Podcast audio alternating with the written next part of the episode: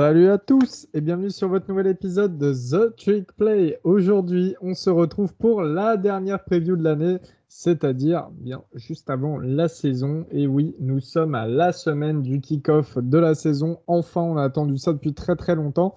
Euh, on va vous présenter l'ACC que vous connaissez bien, qui regroupe pas mal d'équipes, euh, notamment de l'Est et du Sud-Est américain.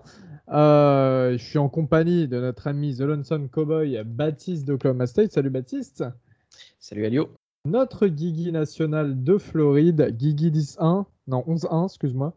Yes sir. Et notre Gus de Notre-Dame. Salut Gus. Salut tout le monde. Alors, on va démarrer ce soir avec une équipe qui est bien connue parmi les fans de college football, qui a eu au début des années 2000 sa grande, grande époque. Là, ça fait un moment qu'on essaye de retrouver ça. Euh, c'est une équipe qui est assez euh, euh, composée de, de caractère. Voilà, c'est une équipe remplie de caractère, on va dire ça. On va dire ça. C'est, une histoire assez particulière. C'est Miami. On se dirige du côté donc de la Floride et de l'Hard Rock Stadium, donc Miami qui partage son stade hein, avec les, les, Miami Dolphins qui sont en NFL. Miami l'année dernière, en 2020, c'est un bon bilan. Donc, 8, euh, euh, victoires face à des équipes un petit peu moindres. Hein. Il y a Florida State, c'est les rivaux, la seule équipe de Floride aussi présente en ACC, victoire 52-10. Victoire face à Pittsburgh, face aux de Virginia, voilà. Les défaites se sont situées face aux gros euh, de la conférence, notamment Clemson et North Carolina, et une défaite en bowl, on va lui demander, face à Oklahoma State, au Cheez It Bowl d'Orlando. Défaite 37 à 34. Bat, comment tu avais vécu ce match? Euh, c'était un match un petit peu, en, deux, temps. Il y avait une première mi-temps où Oklahoma State a, roulé, euh, roulé sur Miami. On va pas dire les termes tels qu'ils sont. Euh, après, il y a eu la grave blessure de Derrick King qui s'est malheureusement blessé pour, longtemps et on espère le revoir sur les terrains bah, en début de saison. De toute façon, je pense que c'est ce qui est prévu. Et une deuxième mi-temps beaucoup plus convaincante de la part de Miami. Et je crois que c'est 37-34, hein, si je dis pas de bêtises, le, le score final. Ça. Euh, mais voilà, c'était un match, euh, c'était un des meilleurs bowls de la saison parce que c'était un bowl assez serré. Et Spencer Sanders euh, du côté d'Oklahoma State avait été très bon, une fois n'est pas coutume. Au niveau de l'intersaison de Miami, donc c'est la troisième saison de Manny Diaz qui sera head coach et defensive coordinator, qui était déjà defensive coordinator à l'époque, hein, et qui est l'ancien, le fils de l'ancien maire de Miami, Manny Diaz, donc une famille cubaine. Hein, on connaît l'histoire de Miami et de son immigration. C'est typique du coin. Au niveau des départs en NFL, on a Jalen Phillips qui a été drafté au premier tour chez les Miami Dolphins, qui reste donc à la maison, et Grégory Rousseau drafté au premier tour chez les Bills, qui est en train d'effectuer une très très très très bonne euh, pré-saison du côté de Buffalo. On a aussi le tight end principal, Brevin Jordan, qui est parti chez les Texans au sixième tour, et Quincy Roche chez les Steelers de notre ami Guigui. En termes de commit, eh bien Miami, c'est la folie. Ça y est, ça faisait longtemps que je n'avais pas présenté une belle classe commit. C'est la 11e classe nationale, la deuxième en ACC, juste derrière Clemson. Ils ont réussi à récupérer deux 5 étoiles. Leonard Taylor, qui est le quatrième meilleur defensive tackle du pays. Et James Williams, qui est le, le premier safety, le meilleur safety lycéen du pays. Ils ont aussi récupéré 12 4 étoiles, donc c'est énorme. Donc quarterback Jake Garcia, qui est du huitième meilleur quarterback euh, pour la classe 2021. Il y a aussi l'arrivée euh, du troisième meilleur kicker du pays, André, Andrés Borregales, qui est le petit frère de José Borregales, l'ex-kicker euh, qui vient de partir chez les Bucks, l'ex-kicker de Miami. donc c'est un excellent recrutement qui a été fait, bien entendu, en Floride et un petit peu en Géorgie. Au niveau des transferts, et eh ben là, j'ai noté ça comme un chef-d'œuvre. Parce qu'on a quatre transferts, on en a deux un petit peu moindres, mais on a deux très gros transferts. On a Tyreek Stevenson, euh, le cornerback de Georgia, qui est un sophomore, hein, donc assez jeune, qui était le troisième cornerback de la QV 2019, euh, qui, qui, est très très bon. Ça a été assez surprenant d'ailleurs, qui, quitte Georgia, sachant que ça allait être le cornerback numéro un normalement.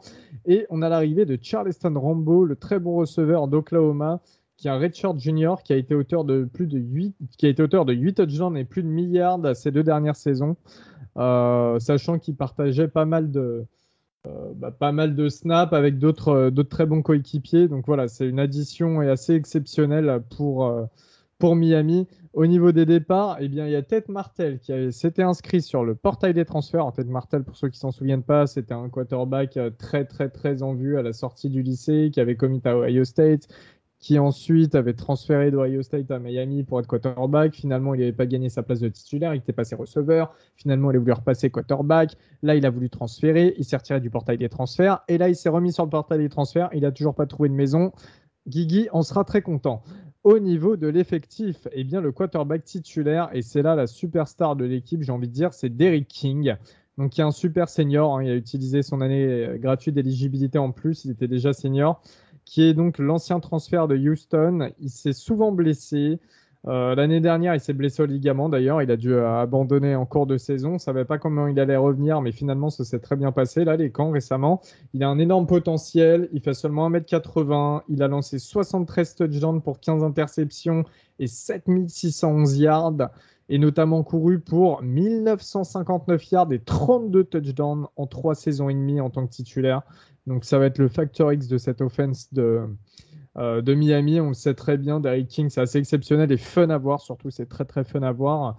Si jamais il se blesse, parce que c'est vrai qu'on connaît sa santé fragile, euh, il est en remplaçant Tyler Van Dyke, qui est le septième euh, quarterback pro style du pays en 2020, ou Jake Garcia, donc fraîchement arrivé. Donc il y a quand même du beau monde derrière pour suivre à Miami. Au niveau du joueur star à suivre et des joueurs stars à suivre, je dirais qu'il bah, y a le left tackle sophomore Sophomore, on est en troisième année, Zion Nelson, 1m96, 143 kg, qui est très très athlétique, qui a des pieds très rapides. C'est ce qui plaît au scout NFL et apparemment c'est un potentiel premier tour de draft. Il y a aussi le safety Booba Bolden, c'est un safety redshirt junior qui est un ancien transfert de USC et qui était le meilleur pote au lycée justement de Tate Martell. C'est grâce c'est par lui que Tate Martell est transféré d'Ohio State à, Miami. Euh, il a été auteur de 74 plaquages la saison dernière, un sac, 4 fumbles forcés et une interception. Il fait 192 cm, donc c'est une grande tige. Euh, c'est une sorte de tour de contrôle assez agile. Il est vraiment très rapide et longiligne euh, dans le backfield. Ça lui permet de plaquer facilement, de contrôler les airs. Il sait très très bien se déplacer. ça, c'est assez important pour un safety, comme on le sait. Au niveau des forces de l'équipe, eh bien l'attaque L'attaque est la force essentielle de Miami avec la O-line déjà qui est très expérimentée, hein. euh, avec 8 euh, joueurs de retour, je crois, et je vous ai dit donc le left tackle Zion Nelson qui est là. Euh, il y a le poste de running back qui va être intéressant. Il y a la, grosse machine Cameron Harris qui fait 1m77 et 95 kg. On avait sorti des photos sur The Trick Play, qui est une sorte de gros monstre. On dirait Kisley. Il, il a été auteur de 10 touchdowns en 2020. Et euh, il partagera les snaps avec Jalen Knighton aussi, euh, qui devrait passer un cap qui a été euh, pas si mal aussi en 2020, et qui a eu deux trois actions assez flashy intéressantes. Au poste de receveur, et eh ben, ça sera aussi assez complet. Donc il y a Charleston Rambo qui vient d'arriver, mais il y a aussi Mike Harley qui est de retour dans le slot avec 7 touchdowns en 2020 et 800 yards, énorme. Et le tight end Will Mallory qui remplace Bremen Jordan, mais qui a été quand même auteur de 4 touchdowns pour 329 yards euh, la saison dernière. Ça s'annonce assez explosif en attaque avec tout le potentiel que l'on connaît à Derrick King. Le poste defensive back aussi sera assez fourni, hein, on l'a dit, Tyreek Stevenson, Booba Bolden, il y aura de quoi faire. Au niveau des faiblesses, en revanche, eh bien, il y a le poste d'Ian, les départs de Quincy Roche, de Grégory Rousseau, même s'il avait opt-out en 2020, et, euh, et Jalen Phillips va laisser un petit peu orphelin le poste. Hein. Euh, c'est des, départs assez importants. On a Zach McLeod, le très bon linebacker, qui va tenter de passer Diane. On va voir si ça fonctionne bien. Ça avait l'air, en tout cas, au camp. Euh, le post linebacker, justement, avec McLeod qui passe sur la, ligne, bah, ça devient un petit peu léger. Il n'y a pas forcément des joueurs qui ont impressionné par le passé. Il y en a certains qui ont devoir step up. On pense à Corey Flagg, notamment, qui apparemment a pris euh, du, gab euh, pendant la off-season. Voilà, c'est surtout le nom qui ressortait au poste LB. Euh, la question que tout le monde se pose, et j'espère que vous la posez aussi, les gars, c'est est-ce que ça ne serait pas l'année pour détrôner Clemson? Clemson qui aura assez, enfin, pas mal de changements, hein, qui aura plus son quarterback titulaire euh, Trevor Lawrence, qui aura plus euh, Travis Etienne en attaque, qui a perdu quelques joueurs. Est-ce que ça ne serait pas l'année pour Miami de détrôner Clemson en ACC et d'éventuellement aller vers les playoffs ou tout du moins au bord des playoffs? Alors moi, je vais voir ça vis-à-vis du calendrier parce qu'il y a une week one qui se situe face à Alabama. Ça va être très particulier, ça va être un super match parce qu'Alabama, c'est pareil, il y a pas mal de joueurs qui sont partis, ça doit se renouveler. Il faut euh, que Bryce Young euh, step up dès la week one à une bonne défense de Miami. Euh, ça sera au Mercedes-Benz Stadium d'Atlanta, stade des Falcons. Ça va être très très bien à regarder. Je pense qu'on va être beaucoup devant. Et je pense qu'on va faire un petit live Twitch devant également. Il y a Appalachian State en week 2. Appalachian State, jamais évident. Michigan State en week 3, donc pour du hors-conf. Hein. Euh, déplacement à North Carolina le 16 octobre. Déplacement à Florida State le 13 novembre. Déplacement à Duke le 27 novembre pour terminer la saison. En pronostic, j'ai mis 11 victoires, une défaite. Euh, donc défaite face à Alabama, mais je, le mets avec des petites pincettes. Après, il y a une défaite qui est probable face à North Carolina, sachant qu'il joue du côté de Chapel Hill. Et euh, il, y a toujours, euh, il y a toujours des surprises. En ACC, il y a quand même pas mal de petits upsets. Donc voilà, attention à ça. Je mets 11-1, mais on ne sait jamais. Ça peut être du 10-2, ça peut être du 9-3 je vise le 11-1 quand même. Euh, l'objectif pour moi, c'est quand même d'être numéro 1 de la division costale et direction l'ACC Championship. C'est tout ce qu'on leur souhaite. On va se situer du côté de la Caroline du Nord désormais et on va aller, euh, bah, pas vers Chapel Hill, on va aller du côté de North Carolina State. Augustin, comment ça peut se passer pour les Wolfpack? Dédicace à Mojo d'ailleurs. Et dédicace aussi à Philippe Rivers. Je sais qu'il y a des fans des Chargers qui nous écoutent. Et, excuse-moi, juste avant, je t'interromps, mais je voulais faire aussi des bisous à Miami euh, France, hein, qui est sur Twitter. N'hésitez pas à aller le suivre. Il est très, très, très actif. Il met plein d'infos sur l'équipe de football. On lui fait vraiment des gros bisous. C'est un auditeur euh, qui, qui, est là depuis longtemps et qui est super sympa. Voilà. Bisous à toi et n'hésitez pas à aller le suivre.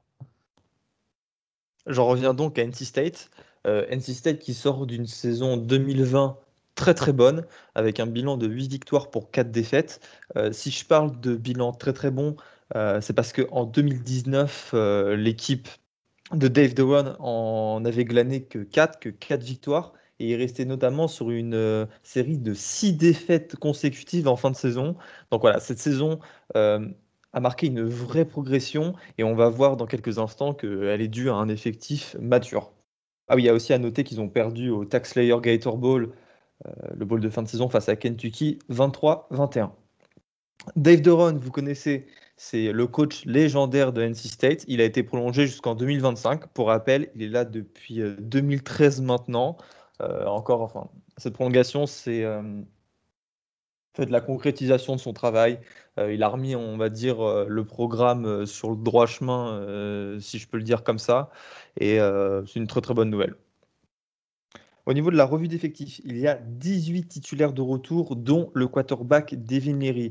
Alors Devin Leary, il avait euh, commencé cette saison 2020 en boulet de canon avant de se blesser. Euh, voilà, il a, il a fait seulement 4 matchs. Il avait laissé cette fin de saison à son remplaçant Bailey Hawkman, qui a transféré entre-temps à Middle Tennessee. Middle Tennessee, qui est une fac du groupe of five, hein, vous, le savez. Euh, ça fait 890 yards à la passe pour 8 touchdowns. Et on va dire, il est la raison pour laquelle euh, la fanbase et les insiders du Wolfpack sont euh, assez hypés parce qu'il est très talentueux, il fait peu d'erreurs et c'est un quarterback, c'est un très bon quarterback de college football. pour l'anecdote, son backup sera Ben Finlay, le petit frère de Ryan Finlay, qui est aujourd'hui en NFL. Si je dis pas de bêtises, il est aux Bengals. Au niveau de l'attaque, alors Parlons de l'attaque, on va peut-être s'y attarder un petit peu plus longtemps. C'est la vraie force de cette équipe. On va commencer avec le corps euh, de receveurs qui est ultra talentueux, notamment avec un trio euh, qui devrait faire des merveilles euh, l'année prochaine en, en, ACC, avec Emeka Emedi, hein, le chef de file, Tyler Thomas et Devin Carter. Et j'ai noté aussi que le coach des receveurs va changer puisque ce sera Joker Phillips, qui est l'ancien head coach de Kentucky. Donc voilà, avoir comme coach des receveurs un ancien head coach en college football qui puisait Kentucky, c'est quelque chose qui n'est pas anodin, du moins je pense, pour qu'il ait accepté ce, poste. si on peut penser que le jeu à la passe sera surutilisé, ça ne sera pas forcément le cas parce que les running backs sont talentueux, les squads est très très bonne avec le duo Zonovan Knight et Ricky Person Jr. et la ligne offensive voit le retour de quatre titulaires. En défense, retenez un nom, c'est Peyton Wilson, le linebacker, euh, qui est une ancienne star du recrutement. Et en fait, ces dernières années, il avait surnagé euh, dans, cette défense trop inconstante euh, du Wolfpack. Il faut noter qu'il a subi une opération importante en début de printemps et qu'il a donc manqué les spring practice. Donc il va falloir voir son état de forme physique tout simplement lors des premiers matchs. Mais ça sera certainement un joueur à surveiller pour la NFL. Euh, soyez-en sûrs que les scouts connaissent déjà son nom. Le coach Stack a, réussi à remplacer Alan McNeil, qui est parti lui aussi en NFL, avec l'arrivée du joueur de Florida State, Corey Durden. La seconde voilà, on en vient au point faible de cette défense. ce sera véritablement même assurément le point faible de cette équipe. Euh, c'est pour cette raison que Dave Doren est allé chercher un cornerback de Marshall et un safety de Florida State sur le portail des transferts. La question que tout le monde se pose, euh, est-ce que NC State sera le dark horse en ACC euh, Moi, je le pense, parce que l'équipe a pris en maturité. les départs ne, vont pas trop leur porter préjudice. Ils voient le retour d'un super quarterback qui sera pour le coup le baromètre de cette équipe il aura les clés en fait de, la saison du Wolfpack et on lui espère euh, la même carrière euh, que celle de ses prédécesseurs. Je rappelle que NC State s'est formé de très bons quarterbacks. Euh, ils ont eu Russell Wilson oh, il y a maintenant longtemps, avant qu'il parte du côté Wisconsin. Ils ont eu Jacoby Brissett, ils ont eu Philip Rivers et Ryan Finlay. Au niveau du calendrier, alors ils auront, je trouve, un calendrier relativement simple en, extra conf, puisqu'ils affronteront South Florida et Furman. Il y aura un match face à Mississippi State. Alors Mississippi State, c'est pas la joie en ce moment, donc le match, il est vraiment prenable. Puis en revanche, les matchs contre les équipes de la SEC seront compliqués puisqu'ils vont affronter tous les cadors avec Clemson, Miami et North Carolina. Donc l'objectif du programme pour moi, c'est d'atteindre les 10 victoires. Euh, ça serait seulement la deuxième fois de l'histoire du programme qu'ils y parviendraient. Euh, la faiblesse de leur division laisse croire qu'ils seront les principaux concurrents de Clemson, du moins c'est euh, l'analyse que j'en fais. Euh, d'autant plus que le Wolfpack voit le retour d'une équipe expérimentée et remplie de playmakers et Emezi et Meka en, figure de proue. Et voilà, il faudra confirmer en fait toutes les attentes qu'on place en cette équipe et notamment en Devin Leary, le quarterback, pour savoir s'ils sont un top programme en SEC. Tout ce que je peux dire, c'est qu'ils en sont capables, ils ont le potentiel. Maintenant, il faut confirmer. Mon prono, c'est 9 victoires et 3 défaites. Les 3 défaites face à UNC, Clemson et Miami. Et euh, j'ai noté là sur mon document que c'est une équipe à regarder. Euh, je vous conseille, le stade est sympa, il y a une bonne ambiance. Et euh, voilà, ça fait partie de tes équipes sexy d'une ACC qui en manque un peu parfois. Source Bertrand Latour. Merci beaucoup, Gus. On passe du côté de l'ex-fac de Lamar Jackson les Cardinals de Louisville, les Cardinals qui vont nous être présentés par l'homme à la meilleure barbe, Baptiste. Oui, donc direction euh, le Kentucky euh, pour les Cardinals. Alors les Cardinals, on va faire un petit, un petit récap de l'année 2020, une année 2020 beaucoup, beaucoup, beaucoup plus décevante que l'année 2019. Je rappelle que hum, c'est la troisième année de Scott Satterfield en tant que head coach euh, du programme. La première année, il avait fait un bilan assez euh, assez impressionnant, je crois, de 7-5, si je dis pas de bêtises. Et voilà, donc euh, on n'entendait pas grand-chose. En 2020, on s'est dit, bah, il va poursuivre sur la lancée. Il y a plein de playmakers en attaque. Euh, 12 pour ne, ne, dire que lui. Et finalement, l'année 2020 était plutôt galère avec un bilan de 4-7. Alors, beaucoup de défaites serrées. Et en fait, beaucoup de turnover qui coûte, euh, qui coûte, qui coûte cher à la, fin, à la fin des matchs finalement. En fait, ils ont eu euh, moins 12, un débours de 12 turnovers par rapport à leur adversaire euh, direct lors, lors de la confrontation de, lors de l'année 2020, ce qui, ce qui est la pire équipe de FCS tout simplement, de FBS pardon, tout simplement. Alors, pas de, pas de gros changements, enfin un gros changement, mais pas vraiment d'arrivée sur au poste de head coach, enfin poste de coach pardon. en fait, simplement Dwayne Ledford qui était le coordinateur offensif est parti pour les Falcons pour occuper le même, la même Et Scott Satterfield a décidé de prendre euh, en charge euh, le poste d'offensive coordinateur et de play caller. Donc voilà, donc à voir comment ça va fonctionner parce que c'est vrai que hum, c'est assez rare hein, de voir euh, des head coach prendre en même temps un poste de coordinateur. Donc on va voir ce que ça va donner. Sachant que Scott Satterfield a été un petit peu tenté par le poste de South Carolina. Il a été bah, disons qu'il a envoyé un CV, on va dire, hein, il, a, il, a, mis à jour son CV sur LinkedIn, il a envoyé à, il a envoyé du côté des Gamecocks, donc ça n'a pas forcément plu, hein, ça c'est su. Donc il a dû, s'est épanché en excuses euh, dans une lettre dans la presse locale. Mais voilà, donc c'était une, une, intersaison un peu bizarre, hein, avec des, pas mal de départs, notamment chez les, chez les, les coachs de position. Euh, du côté de l'arrivée, au niveau des portails des transferts, il y a eu cinq arrivées, donc c'était une petite, recrue au niveau du transfert. Mais il y a deux DB qui vont être, une defensive back qui devrait être intéressant.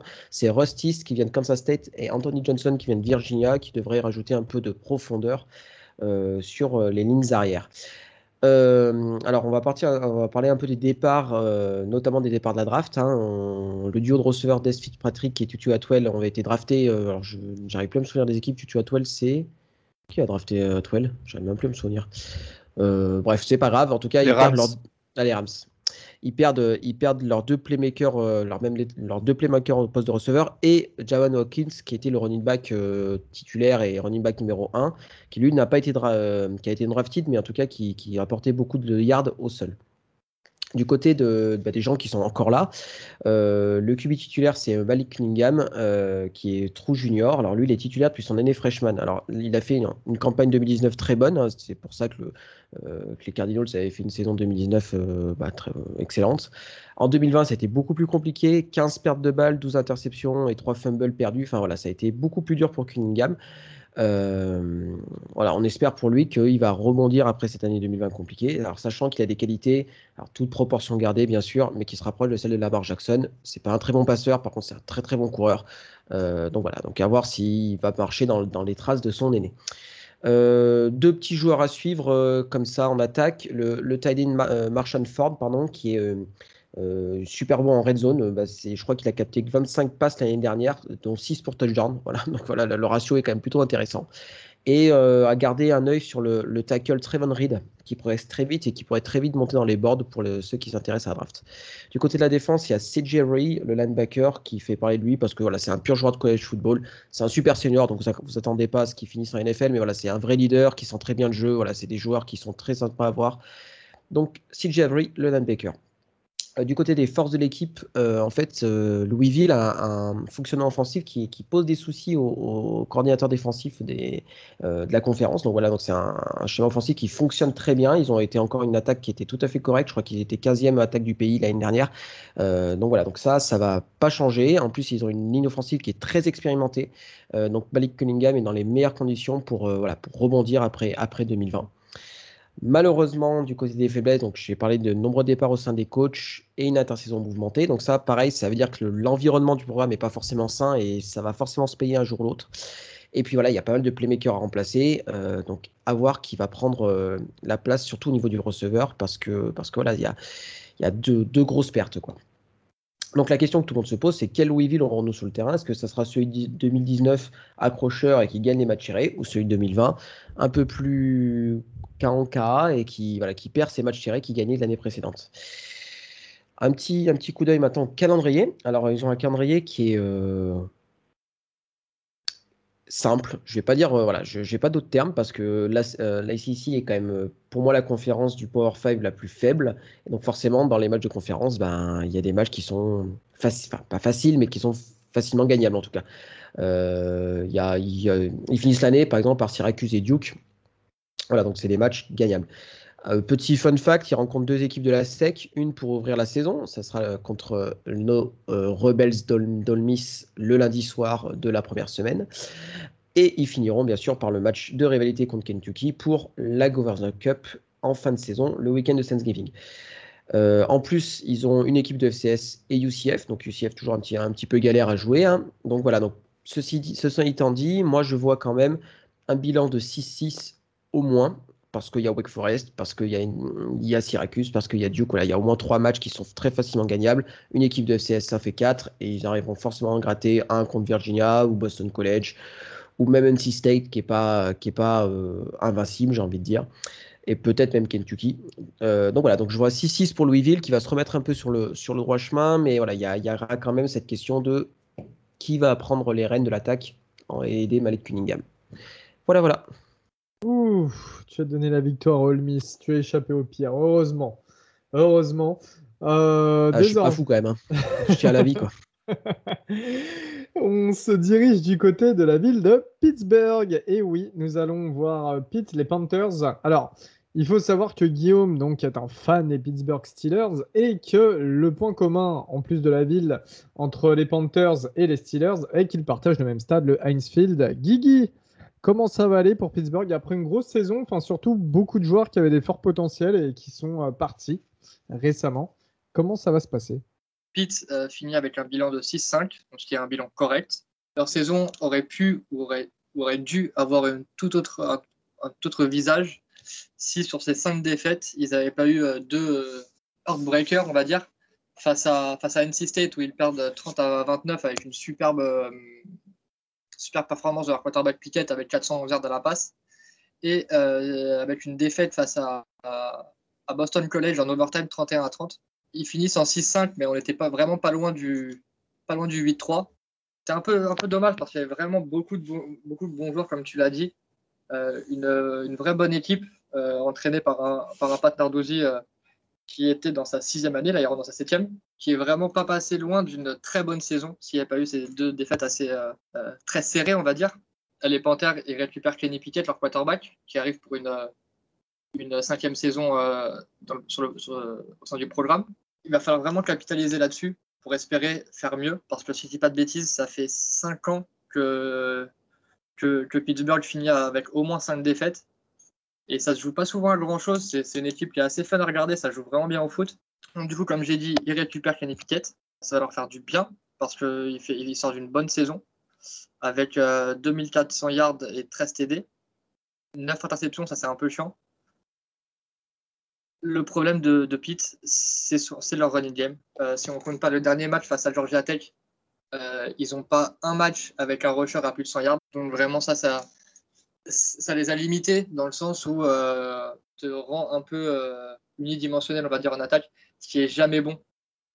Pour régler ces problèmes de running game, ils vont compter sur une O-line expérimentée, malgré le départ de, Jimmy Morrissey, qui était trois fois au SEC Center au cours de sa carrière. Euh, les deux gardes, les deux tackles ont de l'expérience, tout simplement. Euh, ils ont 8, euh, starts, 8 starts, 8 starts et 2 starts. Donc une O-line assez expérimentée qui fera du bien à cette équipe. Pour le running game, ils vont compter essentiellement sur leur, sur leur running back Vincent Davis, qui avait, c'était lui qui avait fini face à Georgia Tech avec 247 yards en 25 portées. Donc calculé assez vite fait, ça fait quasiment 10 yards par course. au poste de receveur, il récupère il euh, celui qui était freshman l'année dernière, donc maintenant, euh, maintenant euh, sophomore, Jordan Addison, qui va être pour moi leur, leur principal target. Un, si vous l'avez déjà vu jouer, c'est un super outrunner, il, il, est assez rapide. Et pour la petite anecdote, il a posté la saison freshman la plus prolifique depuis Taylor Boyd en 2013. Taylor Boyd qui est aujourd'hui toujours au Bengal, si je ne dis pas de bêtises et quelques problèmes de drop en 2020. Euh, il en a eu 10, si je dis pas de bêtises, de ce que j'avais lu. Pour ce qui est de la défense, euh, c'est là où il y a le plus de, questions, on va dire, avec euh, cinq starters qui sont partis en, NFL, d'ailleurs les cinq, pour ne citer que Patrick Jones, Rashad Weaver et Paris Ford. Derrière, ils ont quand même du monde. Ils ont quand même du monde. je vais en citer à peu près un par poste. Euh, Deslin Alexander sur la D-line, qui, qui, était qui a, posté de belles stats euh, en tant que, backup de, de, Rashad Weaver et qui peut être vraiment très intéressant. Euh, au poste de linebacker, le, retour que, moi euh, j'attends, c'est celui de, Cam Bright qui a fini avec 8 tackles ennemis pour loss, 8 tackles ennemis pour perte, et Wendell Davis qui devrait être le starting middle linebacker de cette équipe, potentiellement le capitaine aussi, je pense. Et pour finir, au, poste de DB, donc euh, voilà, c'était celui-là, l'autre safety, je ne me rappelais plus le nom, c'était Damar Hamlin et Paris Ford, qui étaient les deux safety stars du programme, voire les deux, aussi défenseurs stars du programme. Maintenant, ils ont du monde, euh, surtout au poste de, cornerback, avec un trio composé de AJ Wood, Marquis Williams et Rashad Battle, qui, euh, qui ont été très bons l'année dernière et qui vont avoir à cœur de, confirmer cette année. Ce qu'il faut, ce faut se rappeler, c'est que dans les équipes de Pat Narduzzi, en règle générale, la, défense, c'est vraiment le point d'ancrage, c'est vraiment le, la force de ces équipes.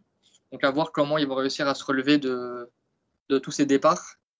Pour ce qui est de leur calendrier de la saison prochaine, euh, un peu comme c'était dit avant, le calendrier pas si compliqué. En fait, ils ont, soit des matchs, je trouve, vraiment à leur portée, soit des matchs totalement hors de leur portée. Euh, donc, les, les, matchs totalement hors de leur portée, pour moi, c'est Clemson, Miami, UNC. Pour moi, il n'y aura pas match. Maintenant, le reste, ils ont euh, UMass, ils ont Tennessee. On connaît l'état de Tennessee en ce moment. Pour moi, je pense que c'est une victoire, ça. Ils ont euh, Western Michigan, euh, l'Université de New Hampshire, Georgia Tech, Virginia Tech, Duke, Virginia et, Syracuse. Je les vois vraiment accrocher, accrocher le 9-3 ou à la limite le 8-4. Mais il faut vraiment qu'ils passent, qu'ils passent au cap parce que derrière, Kenny Pickett va partir. Et ça va commencer à faire beaucoup en fait. Pour moi, ça va commencer à faire beaucoup. Et même en termes en termes de recrutement, c'est pas la folie. Donc c'est vraiment cette année où il faut capitaliser un max sur les, sur les joueurs qui sont là, montrer le, ton plus beau visage pour justement déjà améliorer ce recrutement et être plus attractif. Voilà, je vais, je vais être optimiste et je vais leur donner un, je, vais leur donner un 9-3. Pour moi, c'est la, c'est la saison pour Pittsburgh pour, euh, pour passer ce cap. Ah ouais, 9-3, t'es chaud quand même. Hein. J'arrive pas à vraiment voir de vrais matchs serrés, à part peut-être Virginia.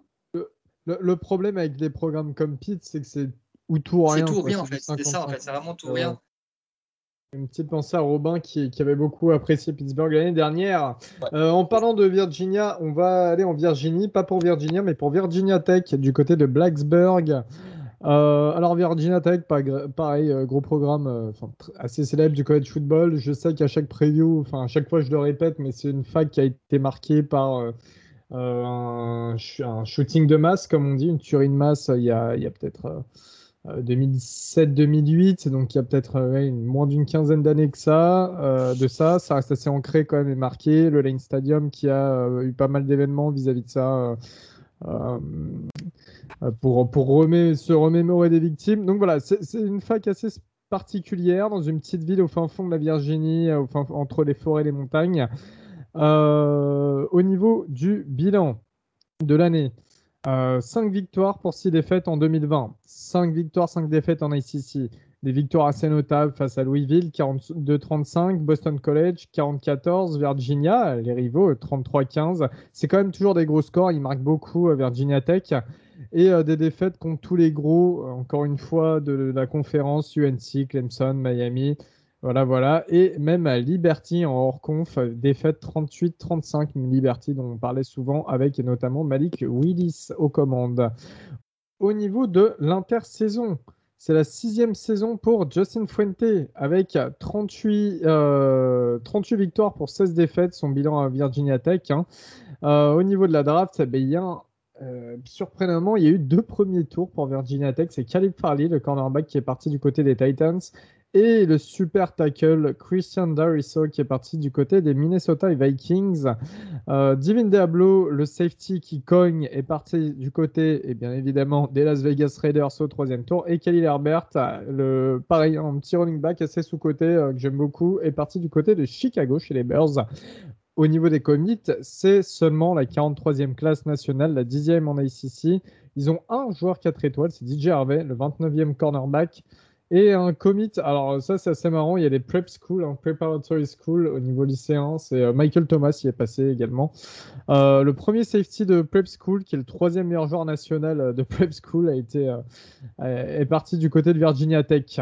Au niveau des transferts, la room defensive end a été décimée avec trois départs en transfert après des incidents, je crois, hors hors, euh, hors fac. Enfin, je ne connais pas les détails, mais bon, ça, ça, a créé trois transferts au niveau des D-end et un arrêt de carrière pour des raisons médicales d'Emmanuel Belmar, qui était largement le meilleur defensive end de cette équipe. Donc, euh, c'est assez compliqué. Il que quelqu'un le fasse. ça c'est compliqué pour, euh, euh, pour Virginia Tech. Euh, il y a aussi le départ du quarterback Kendon Hooker, qui est un dual threat pur, qui est parti du côté de Tennessee, qui sera sûrement titulaire là-bas. 22 touchdowns pour cette interception, 2894 yards à la passe et 15 touchdowns et plus de milliards à la course. Voilà son bilan Virginia Tech. Euh, il y a notamment le transfert de deux line starters, donc ça fait mal un petit peu. Il y a pas mal de transferts euh, dans le sens des départs. Au niveau des arrivées, il y a sept transferts, dont Jordan Williams, qui est un D-end ex 4 euh, étoiles de Clemson, et Johnny Jordan, qui est l'ancien centre titulaire de Meterapins du Maryland, une perte qui nous a fait un petit peu mal.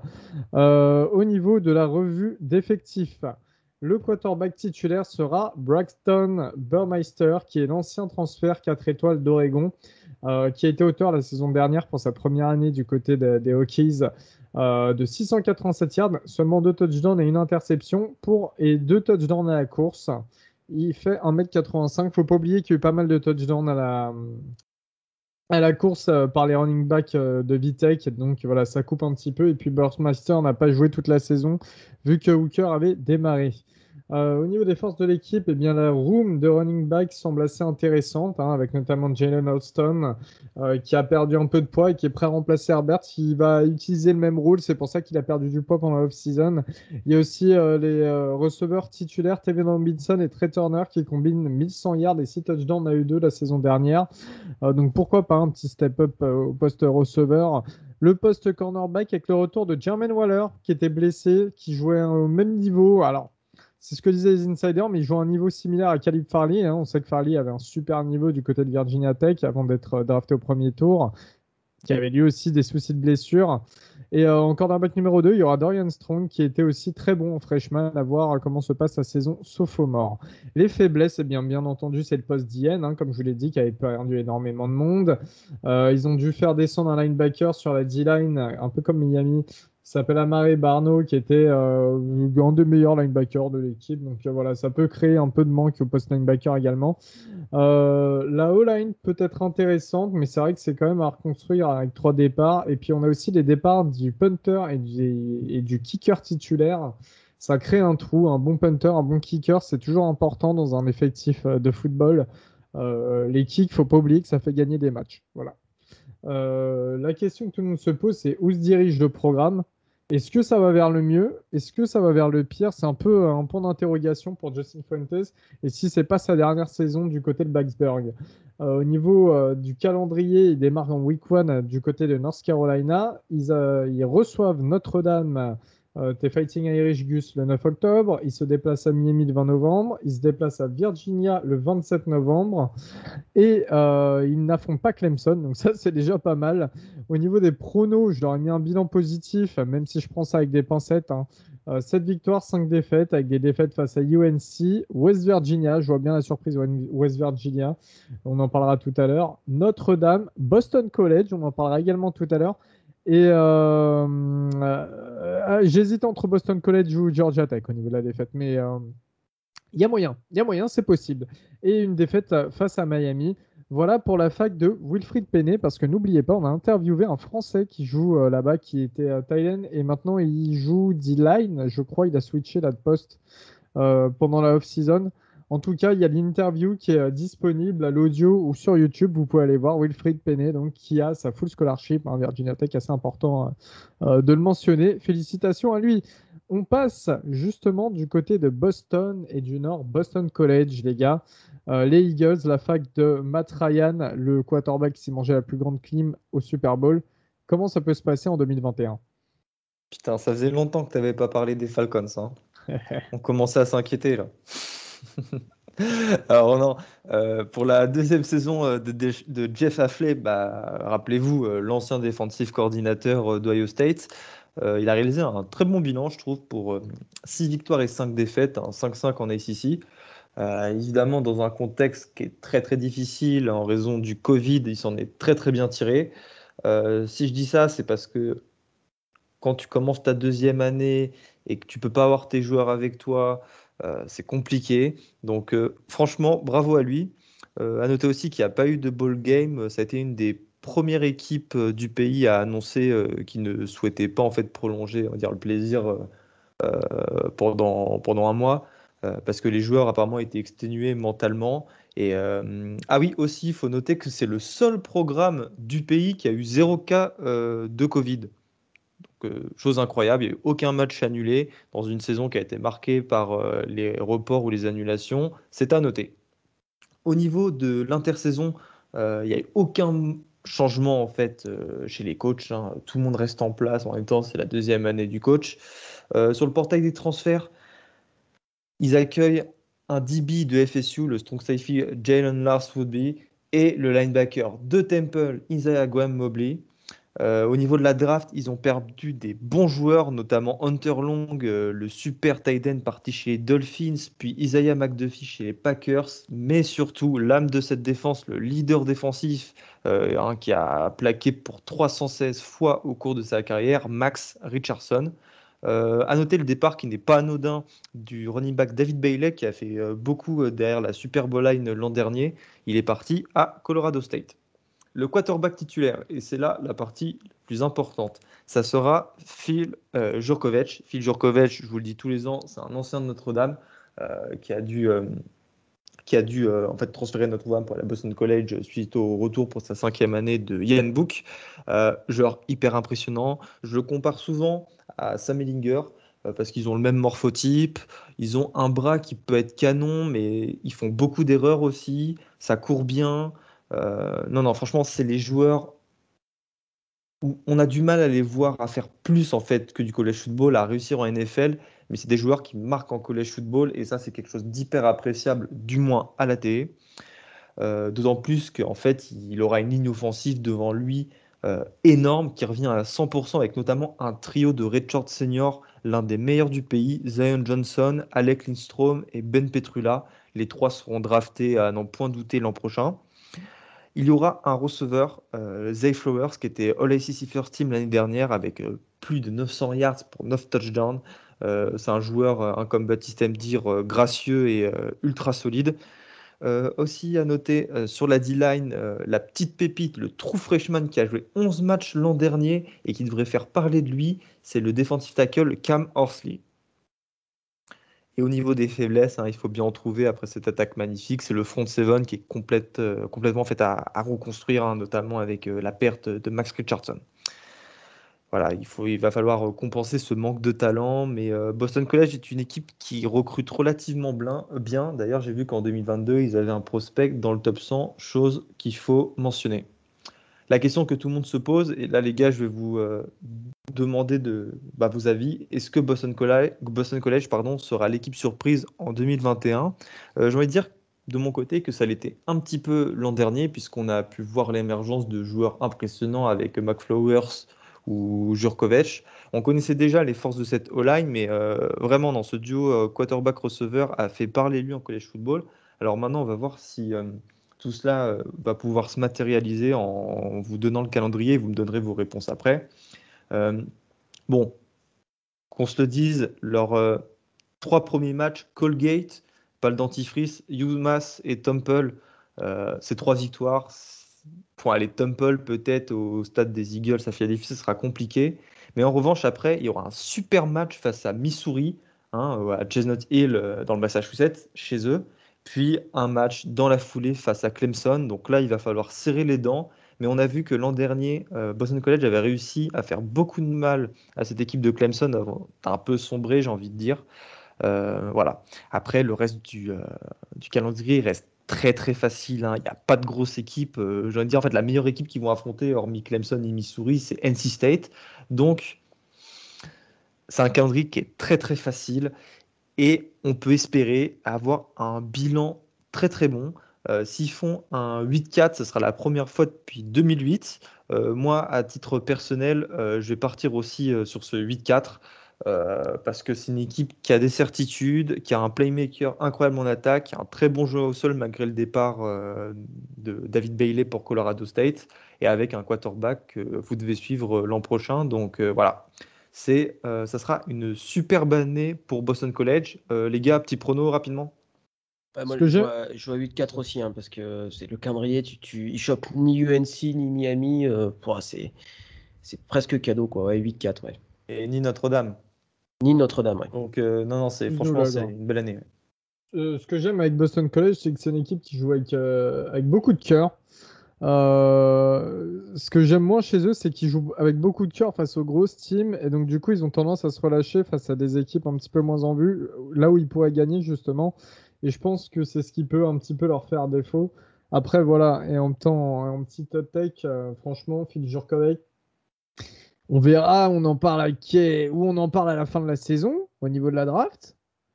Alors, je pense pas un premier tour, peut-être pas un deuxième, mais euh, ça en parlera en tout cas, à mon avis. Ça en parlera. Il va falloir faire une belle année, mais bon. Ouais, exactement. Exactement.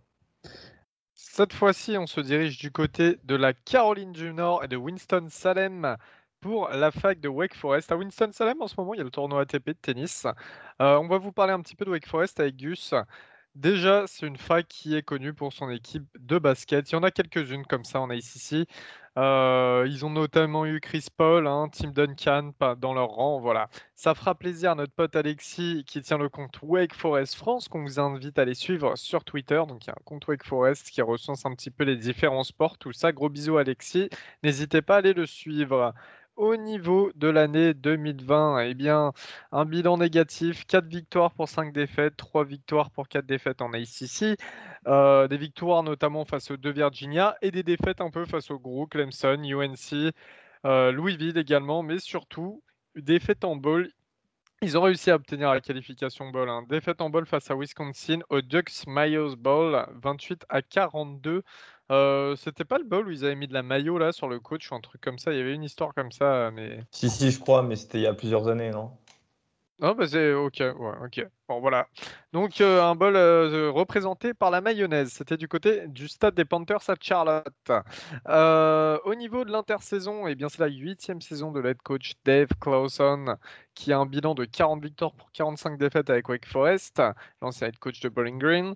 ils ont perdu Carlos Bacham, le DN, drafté au deuxième tour chez les Buffalo Bills. Donc, très très grosse perte sur la D-line. C'était vraiment un mec. On en a parlé pas mal de Bacham, vous le savez.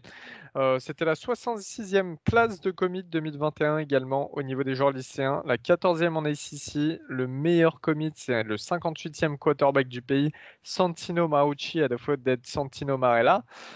Six transferts également, seulement des 3 étoiles, sauf un qui est un ancien 4 étoiles de Michigan qui s'appelle Luigi Villain, Luigi Villain, je ne sais pas comment le prononcer, mais ça s'invente pas en tout cas au niveau du nom, euh, qui est un 4 étoiles de Michigan et le cinquième meilleur DN de la classe de Jalen Phillips, Chase Young, tu t'en rappelles de cette classe-là? Donc, euh, donc voilà, euh, plutôt, plutôt pas mal. Après, à voir, à voir. Au niveau de l'effectif, Augustin, je te laisse nous en parler. Alors ouais, l'effectif de Wake Forest qui est plutôt un bon effectif avec notamment quelques stars que je vais vous citer euh, maintenant. Euh, on part euh, avec le quarterback titulaire Sam Hartman, qui s'est un petit peu révélé l'an dernier et qui sera l'une des têtes d'affiche de la conférence ACC. C'est pas le quarterback le plus précis ni le plus rapide, mais il s'est mené une attaque, surtout quand sa O-line fait le taf, chose qui fut rare l'an dernier, surtout en pass protection. Mais il y a eu lors de certains matchs quelques flashs, et il faudrait qu'elle lui donne cette année plus de temps, et tout devrait donc être bon. Euh, d'autant plus qu'elle est entièrement de retour et on sait à quel point l'expérience commune est appréciable chez les O-line. Pour les autres postes de l'attaque, le poste de running back est la seule perte euh, de cette attaque avec le départ pour Michigan State de Kenneth Walker. Mais le running back Christian Bill Smith, un jeune, devrait faire le taf et il y a beaucoup d'espoirs qui sont euh, placés en lui. Maintenant, on passe à la meilleure partie avec le receveur Jacquari Robertson, qui est l'un des tout meilleurs receveurs du pays. Euh, régulièrement sélectionné dans diverses All-American Teams en 2020 ou même cette année en pré-saison, notamment dans l'équipe de Phil Steele. Il avait réalisé un très bel exercice 2020 avec 926 yards et 8 TD, euh, soit en, gros bon, euh, une moyenne de 102 yards par match. Mais il ne sera pas tout seul, chose importante pour Sam Hartman, puisqu'il y aura également Donovan Green, Taylor Morin et tous les tight ends de l'an dernier qui sont et donc de retour. Au niveau de la défense, c'est un peu moins euh, folichon. Euh, si l'attaque fait une satisfaction l'an dernier, ce n'était pas le cas de la défense qui a eu beaucoup de mal. ils encaissaient en moyenne 33 points par match. Il y a pas mal d'incertitudes qui demeurent sur la D-line avec le départ de Carlos Bacham, comme tu l'as dit Elio, pour la NFL chez les Buffalo Bills. Mais on voit le retour du defensive tackle Miles Fox, qui sera le joueur défensif à suivre de cette équipe, assurément. Ils accueillent aussi un très bon transfert de l'université de ULM euh, Louisiana à Monroe, Kevin Pointer Jr. Euh, il faut aussi euh, notifier cette room de DB. Les squats sera très, très bonne puisqu'il y aura des joueurs expérimentés qui savent faire des jeux. je vous conseille de suivre le duo de safety Nick Anderson et Nazir Greer. Au niveau du calendrier, alors il y aura un calendrier hors conf assez facile avec deux matchs face à des équipes de FCS, Old Dominion et Norfolk State. Euh, les deux seront à Winston-Salem euh, chez euh, les Demon Deacons. Puis un match à Army, donc à West Point. on verra ce que ça donne parce que c'est jamais facile de contrer la triple option. je parle d'un point de vue défensif et puis après en attaque, on sait qu'Army a toujours une bonne défense, donc on verra ce que ça donne. Au niveau du calendrier en conf, bah, c'est pas le plus difficile, malgré le fait qu'ils se déplacent deux fois à UNC et Clemson, qui seront deux défaites évidemment. À titre personnel, je pense que Wake Forest sera meilleur que Florida State et Syracuse et se battra donc avec Boston College pour être quatrième de l'ACC Atlantique. Je parie donc sur un bilan de 7 victoires et ils seront bowl eligible. Eh bien, très bien. Merci pour Wake Forest. Encore une fois, on vous invite à aller suivre le compte Twitter français Wake Forest FR. Désormais, c'est le moment, les gars. Nous allons parler de l'ogre de l'ACC, l'ogre depuis des saisons. Syracuse, Syracuse. Syracuse, Syracuse. Ils jouent orange, hein Ils jouent Florida orange. State Florida State J'aimerais bien que ce soit Ah là. non, ils sont pas en prison, pardon.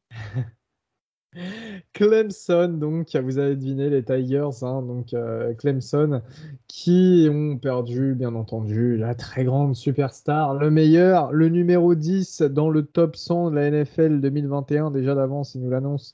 Non, je rigole, mais il l'avait déjà classé, je crois, un truc comme ça. Bref, Euh, Trevor Lawrence, donc, qui est parti et qui laisse une fac un petit peu orpheline au niveau quarterback. Est-ce que finalement, cette fac est tant orpheline que ça? Il y a eu pas mal de départs. Donc, j'ai parlé de Lawrence, il y a aussi Travis Etienne. Il y a, il a pas mal de postes qui ont été un petit peu euh, désertés ces deux dernières saisons. Mais est-ce que ça sera bien remplacé? Augustin, on va nous en parler tout de suite. Alors certes, Trevor Lawrence euh, va manquer au programme de Clemson. hein, euh, Qu'on soit clair, c'est un des meilleurs joueurs du programme de tous les temps. Mais est-ce que sportivement, ça va vraiment s'en faire ressentir? J'en suis pas si sûr. Alors l'an dernier, ils sont sur un bilan de 11 victoires pour une défaite en saison régulière. Défaite que je dois mentionner, profitons-en, ça n'arrive pas tout le temps, face à Notre-Dame, euh, à South Bend, euh, voilà, en, double overtime. Puis une défaite nette qui a été assez inattendue au Sugar Bowl face à Ohio State, euh, 49-28 en demi-finale des playoffs de college football. Au niveau de l'intersaison, alors Dabo Sweeney, le coach qu'on adore tous ici, est toujours là. Euh, c'est bizarre parce qu'il avait euh, déclaré qu'il arrêterait de coacher ou le, le jour où les joueurs seraient payés. Euh, il a toujours son Quand poste. il, a vu, quand il a vu ce qui tombait dans son compte par mois, il a dit dire non, en fait, je continue. Quoi. Et bah Baptiste, tu as raison de me, pa- de me parler de compte parce que euh, ses adjoints ont été augmentés. Ces coordinateurs qui sont exceptionnels, ça, je pense que c'est même le meilleur duo de coordinateurs du pays avec Tony Elliott et Brent Venables. Euh, Tony Elliott, qui est l'offensive coordinateur, bah, son salaire a été monté à 2 millions par an pour convaincre de rester encore un petit peu à Clemson. Et euh, nul doute qu'il aura bientôt un très très gros programme à charge. On sait qu'il était déjà dans les petits papiers de, euh, Tennessee. Mais bon, dans deux ans, moi je pense qu'il est plus à Clemson. Le quarterback titulaire, rentrons, rentrons, rentrons dans le vrai tout de suite. Trevor Lawrence est parti pour la NFL. Le titulaire sera DJ Ugalele, qui était le premier quarterback de la classe 2019. Bon, il a annoncé depuis longtemps comme le successeur de Trevor Lawrence. Euh, c'est un profil que, que j'aime bien, qui est beaucoup plus pocket passeur que Trevor. Euh, mais il n'est pas du tout mobile en fait. Voilà, c'est ça que je veux, euh, que je veux notifier. Quoi. Il a un bras énorme, il peut te balancer des bombes mais incroyables avec une précision extrême, mais il a du mal à extend the place comme disent les Américains. Et euh, bon, s'il développe ça, euh, ça va être un carnage, hein, euh, qu'on soit clair. Il a eu deux matchs titulaires euh, cette année parce que Trevor Lawrence, rappelez-vous, a eu le Covid. Avec les protocoles de l'ICC, il n'a pas pu jouer deux matchs. C'était face à Notre-Dame où il a quand même sorti une belle partition avec 439 yards et deux touchdowns. Et Boston College où les statistiques, c'est presque autant. Quoi. Ça sera l'attraction du programme, hein, comme la plupart des quarterbacks. Et on lui prédit déjà le premier choix de la draft 2023. Euh, mon pote, tu as une grande pression sur les épaules. Il faut aussi parler de son remplaçant. La chose sera super compliquée avec la blessure de son backup qui était annoncé cette année, Taizun Pomachan.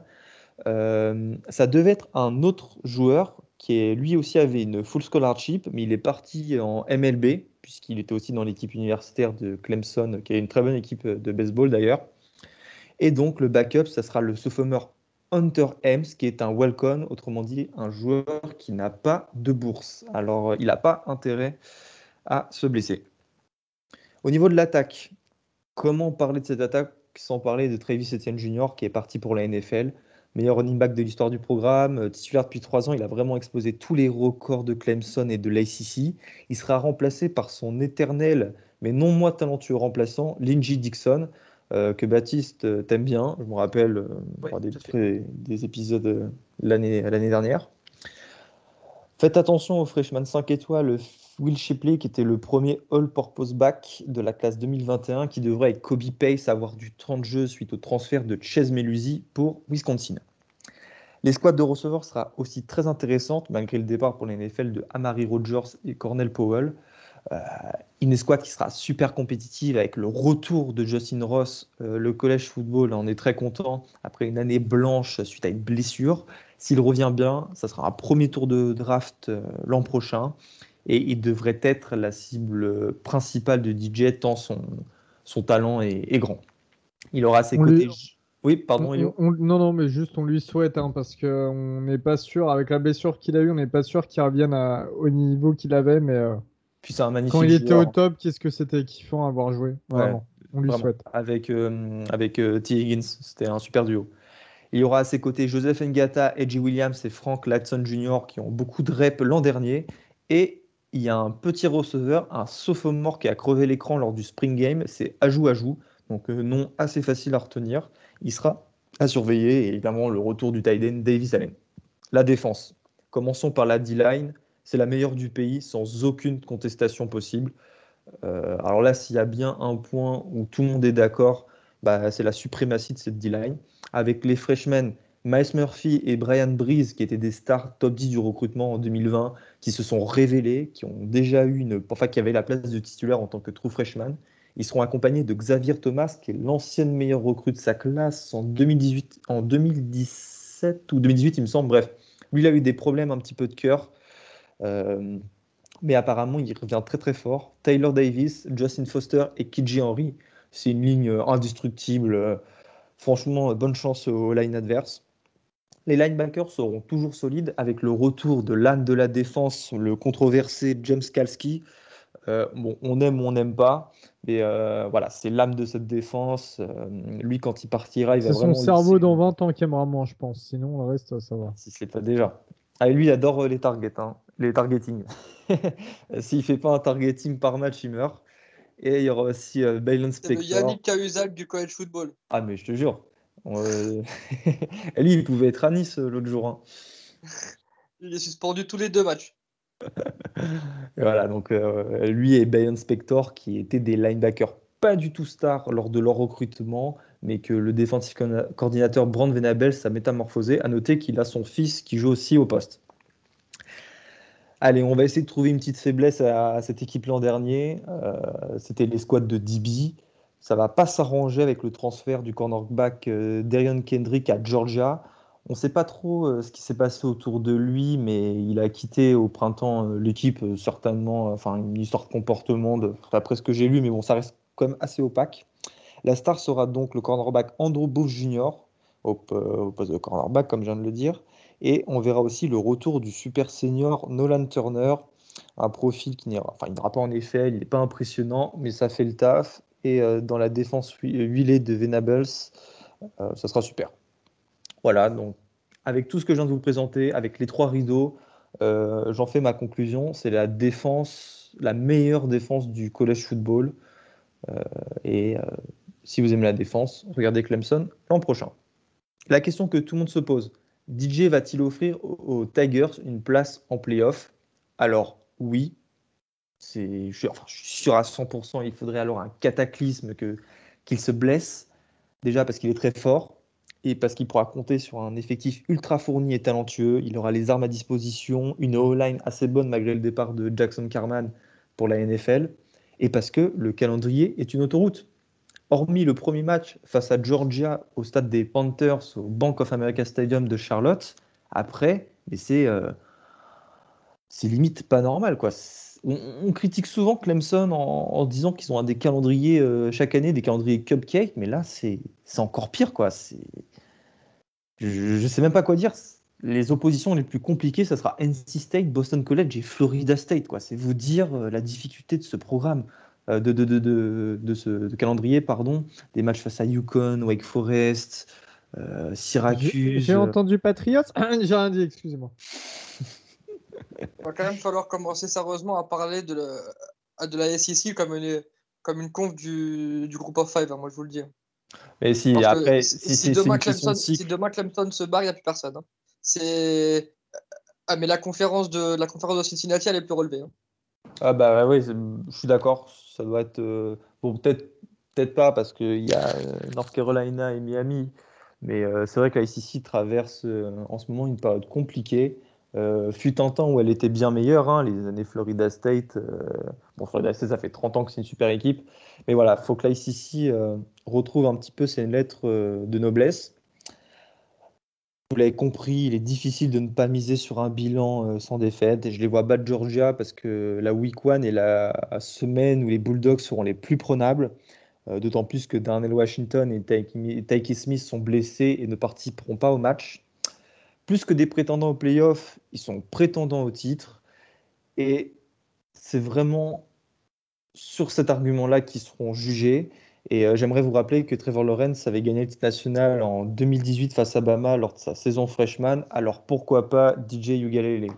En plus, sachant qu'il a déjà prouvé qu'il était. euh, enfin, le match qu'il fait contre Notre-Dame euh, en saison régulière, euh, c'était quand même euh, assez incroyable de la part d'un trou freshman. Quoi. Donc, euh, il a, lui, il a quand même plus prouvé que, je sais pas, on, on parle de, de Bryce Young d'Alabama, mais lui a beaucoup plus de certitude par rapport à Bryce Young. Quoi. Et puis il a un, il a un père euh, hyper drôle. Vous verrez dans les tribunes à chaque fois une montagne. Palmarès de DJ, il a un père hyper drôle, super. Ouais, euh, Guigui. euh, ouais, je vais pisser le dot. Baptiste, il a commencé à l'introduire. Mais si on se retrouve avec un Bama Clemson, ce qui est possible, hein, en finale nationale, ça sera pour euh, ce- ceux qui, euh, comme moi, n'ont vraiment pas de vie et qui s'intéressent aussi au, football, euh, au football lycéen, ça sera le, rematch d'un le, rematch d'un duel de quarterback qui était l'un des duels les plus hypés pour moi de la dernière décennie en high school, quand DJ était à Saint John Bosco et Bryce, Young à Mater Dei, donc deux grosses powerhouses de Californie qui alimentent euh, tout le pays en, top joueurs chaque année, qui s'étaient déjà rencontrés euh, à l'époque. Et si je dis pas de bêtises, ça a été euh, conclu par une victoire de Mater Dei, je crois. Mais en cas, c'était sûr, c'était un des matchs, une, une des oppositions les plus, les plus anticipées de ces dernières années sur le football lycéen, qu'on pourrait retrouver au plus haut, sur la plus grande, sur la plus grande stage du college football. En tout cas, ouais, non, très bonne anecdote parce que le, bah, le lycée, c'est ce qui alimente la fac et c'est ce qui. a- Enfin, voilà, bref. J'arrête de parler, on passe direct à la Géorgie et la ville d'Atlanta avec Georgia Tech. Baptiste va nous parler de G-Tech. Ah, ça se construit le programme, hein. Ouais, ça se construit euh, brique par brique, hein, euh, doucement mais, mais sûrement pour des, pour des ingénieurs. Euh, euh, bah, j'avais fait la prévue l'année dernière de, de Georgia Tech, bah, j'avais fait aussi Louisville. Enfin, je, on me donne que les programmes pourris là, faut que je, faut que parle, faut que j'aille voir le RH là, ça, commence à me casser les noix. Bref, direction Atlanta, parce que c'est vrai que Georgia Tech a, l'avantage quand même d'évoluer euh, au sein de, la métropole d'Atlanta avec ce stade euh, avec les gratte-ciel en fond, c'est assez, c'est assez, assez singulier comme, ambiance de stade, le stade des, des Yellow Jackets. Donc rapidement, un petit retour sur l'année 2020, un bilan de, de 3-7 avec des défaites hyper lourdes, notamment contre Clemson. Je crois qu'ils étaient menés de 60 points à la mi-temps ou pas loin. Enfin, c'était un peu le carnage. Euh, même une défaite à Syracuse pour euh, Cornell 2. Victoire contre Louisville, Florida State et Duke. Euh, donc là, c'était la deuxième saison pour euh, Geoff, euh, Collins, hein, qui était arrivé en provenant de Temple. Euh, il avait bah, mis de côté la triple option qui, était, mise en place jusqu'alors. Donc voilà, donc il faut re- rebâtir le programme. Donc c'est vrai que c'est compliqué. J'avais parlé notamment l'année dernière, je ne sais pas si vous vous souvenez, mais vous vous souvenez probablement pas, et c'est normal, du fait que notamment les membres de, la ligne offensive étaient trop petits, pas assez gros pour, euh, bah, pour protéger correctement un, passeur, quoi, tout simplement. Donc c'était euh, déjà rien que, rien que ça, c'était un sacré chantier. Mais toujours est-il que au bout de la, les petits trucs sympathiques de, première saison ont complètement disparu en deuxième. Donc là, c'est quand même pas des signes qui sont pas hyper intéressants. Euh, Geoff Collins a gardé son, staff, hein, il n'y a pas eu de changement. Euh, le maître mot, c'est patience hein, du côté, du côté d'Atlanta.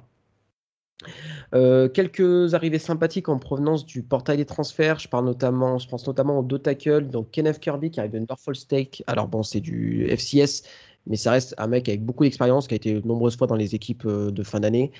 Et euh, Devin Cochran, euh, dont j'avais parlé l'année dernière, qui vient de, qui vient de Vanderbilt, qui n'avait pas pu jouer en raison bah, des règles de transfert. Cette année, il peut jouer. Donc forcément, il va apporter l'expérience. C'est un mec qui a joué 3 ans Vanderbilt, donc c'est quelqu'un. qui dit Vanderbilt, dit forcément quelqu'un avec un haut niveau académique, donc un joueur très cérébral, donc toujours très intéressant d'avoir ce, ce type de joueur-là.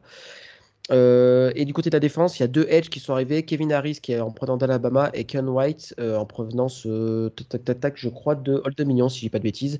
Et voilà, qui a des sacrées références, pareil, du côté des, des, des Monarchs. Voilà. à noter le départ de Jalen Camp à la draft, sixième tour du côté des Jaguars. Et du punter Presley Harvin euh, de Third du 7 tour du côté des Steelers, un des meilleurs punters du college football, voire le meilleur punter du college football des dernières années.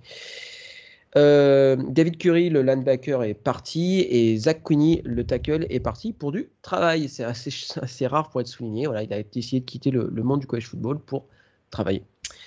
Euh, du côté de la revue d'effectifs, le QB titulaire sera Jeff, Jeff Sims. Alors, je fais mon meilleur coup pas pour l'année dernière où j'avais annoncé euh, tout à fait euh, sûr de moi que ce serait James Graham qui, aurait été, qui serait QB titulaire. Et ben non, c'est Jeff Sims qui a été titulaire en tant que true freshman.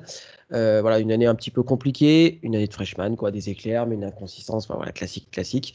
du côté des joueurs un peu sympas à suivre, j'ai aussi, j'en avais parlé l'année dernière, Jamie Gims, qui était très true freshman pendant l'année dernière et qui a bah, montrer tout son talent, 500 yards à la course, 300 yards à la réception, en seulement 6 matchs et demi. Donc voilà, c'est un typique de joueur euh, un peu, un peu couteau suisse, un peu passe-partout, bon à la course, bon receveur, même si c'est un, coureur euh, euh, à la base.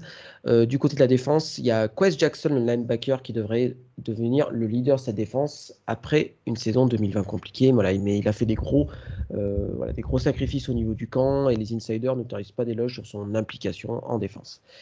Alors, du côté des forces de l'équipe, euh, notamment, c'est surtout le, corps de receveur. Donc là, j'ai parlé de Jamir Gibbs, mais aussi Jordan Mason qui était blessé l'année dernière, mais qui a des solides, euh, qui a sorti une, année 2012 tout à fait, euh, tout à fait correcte.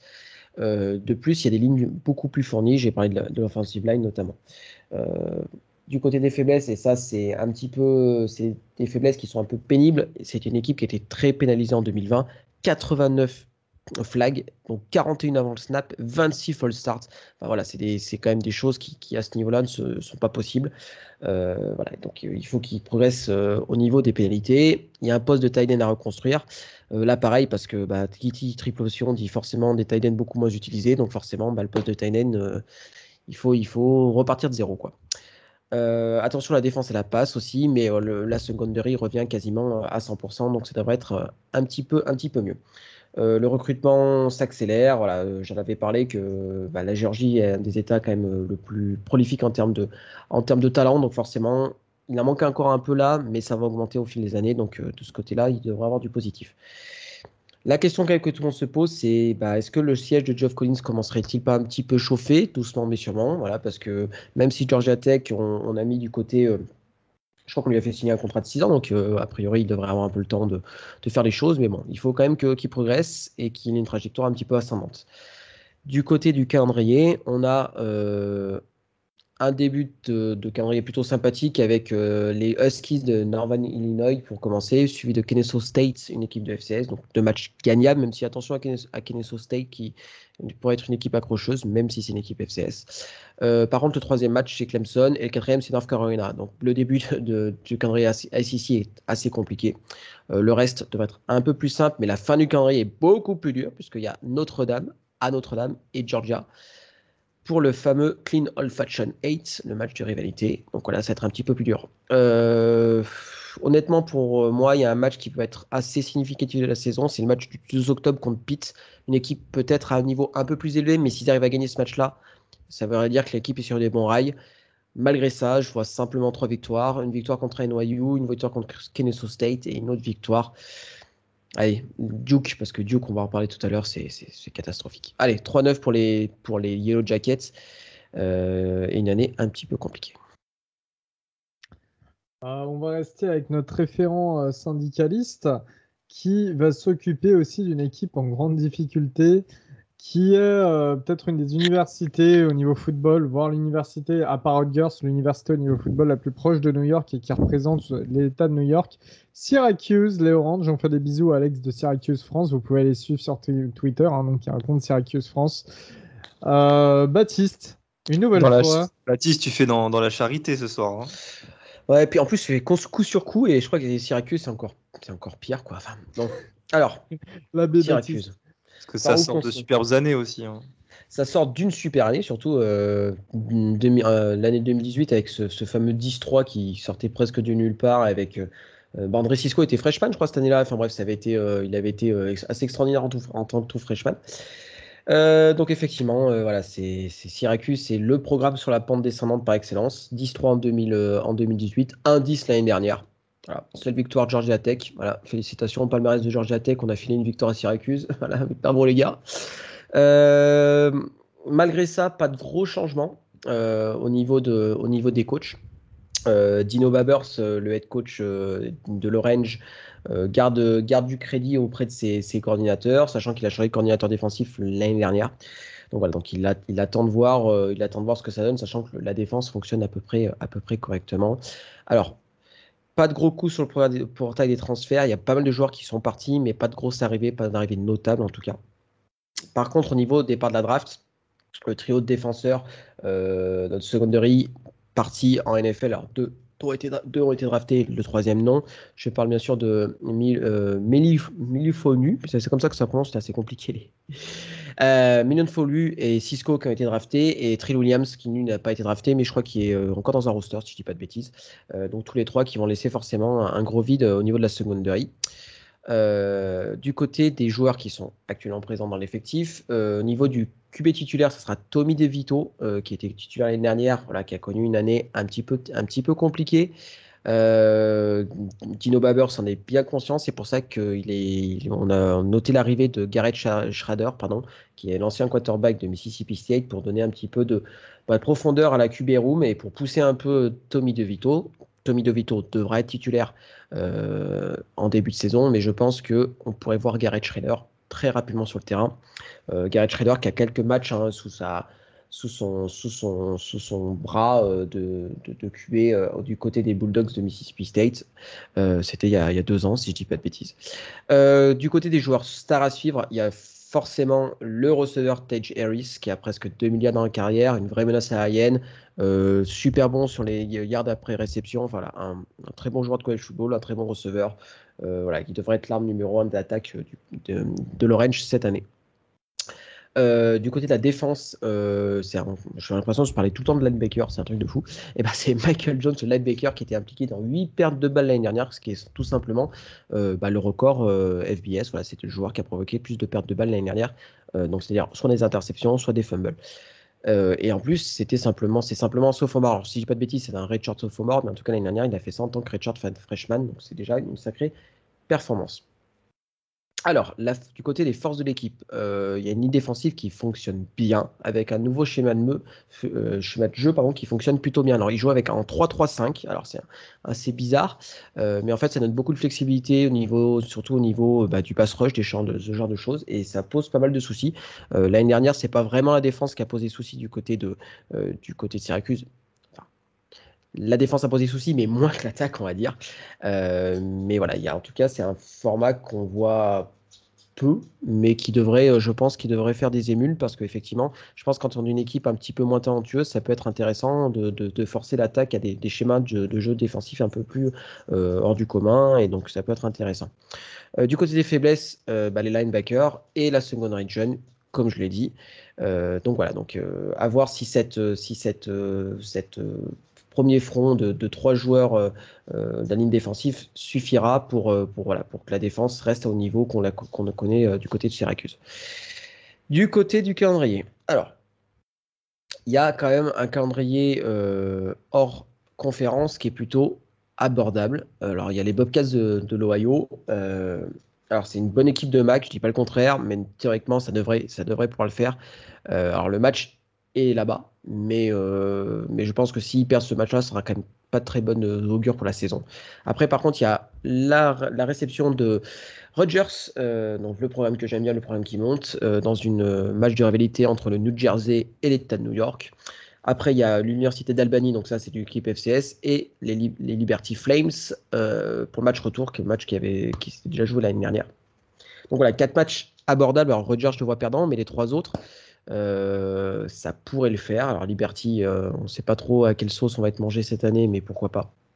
Et après, on rentre du coup dans le, dans le calendrier ACC. Il y a Florida State, il y a Wake Forest, il y a Clemson. Et mine de rien, malgré l'absence de UNC, malgré l'absence de Miami, bah, je vois pas tant de, tant, de, tant de victoires que ça à la sortie. Allez, je vais dire euh, Ohio, Albany. Ils vont perdre contre Liberty, je suis sûr. Et allez, je vois un 3-9. Peut-être une victoire grattée contre Wake Forest ou, euh, ou Pitt. Allez, 3-9 ce sera déjà bien. Mais c'est vrai que le, programme commence quand même à, à, se, un peu partir à volo. Et la question en fait, qui est un peu, un, peu sous-jacente, c'est ce que serait quand même pas la fin de l'ère de, Dino Babbers, euh, sachant que même s'il est beaucoup apprécié de ses joueurs, euh, du programme en tant que tel, même de, de ses adversaires, il faut gagner. quoi. Alors, c'est, l'année euh, 10, 3 2018, elle existe, mais c'était déjà il y a trois ans. Donc, au bout d'un moment, il faut, être il faut arrêter de vivre dans le passé et vivre dans le présent. Et si les résultats ne sont pas bons, je pense qu'on lui montrera la porte. Et cette année, ça risque d'être dur quand même. Baptiste, tu pourrais être head coach hein, quand même. Tu as un gros mental, tu fais euh, tous les programmes assez défectueux de je suis le... pour les previews je suis le, Luis Fernandez, on m'appelle quand les programmes sont à 1, 2, 1, 9 et puis pour gagner deux matchs de fin de saison. Ah, c'est clair. Euh, le Luis ou le Jean Fernandez, hein, pareil, un peu du même accueil. Ouais, c'est les Fernandez qui étaient comme ça. Euh, on passe cette fois-ci, on retourne en Floride et pour un programme qui était très flashy, qui était très fort aussi, il y a encore pas si longtemps que ça en réalité. On va à Tuscaloosa, non, ça c'est Alabama. On va à Tallahassee en Floride. Euh, du côté de Florida State, Augustin, Florida State. Alors, euh, ouais, tu as raison de mentionner euh, ces belles années de Florida State. Hein. On parle souvent du titre de 2013, bon, en réalité, qui a, a, eu lieu en 2014 parce que la finale est en janvier. Mais euh, Florida State, c'est pas que Jameis Winston, c'est aussi les, avis, euh, les années euh, Bobby Bowden qui nous a quittés il y a maintenant putain, quelques jours en fait. C'était il y a peut-être deux semaines. Ça. Une légende absolue du college football dans son ensemble, hein, pas que de Floride, pas que des Seminoles, reconnu par tous ses pairs. tout le monde est allé de son hommage, Nick Saban, Dabo Sweeney, Brian Kelly. vraiment un, un mec qui faisait euh, l'unanimité et qui a révolutionné à sa manière le collège football.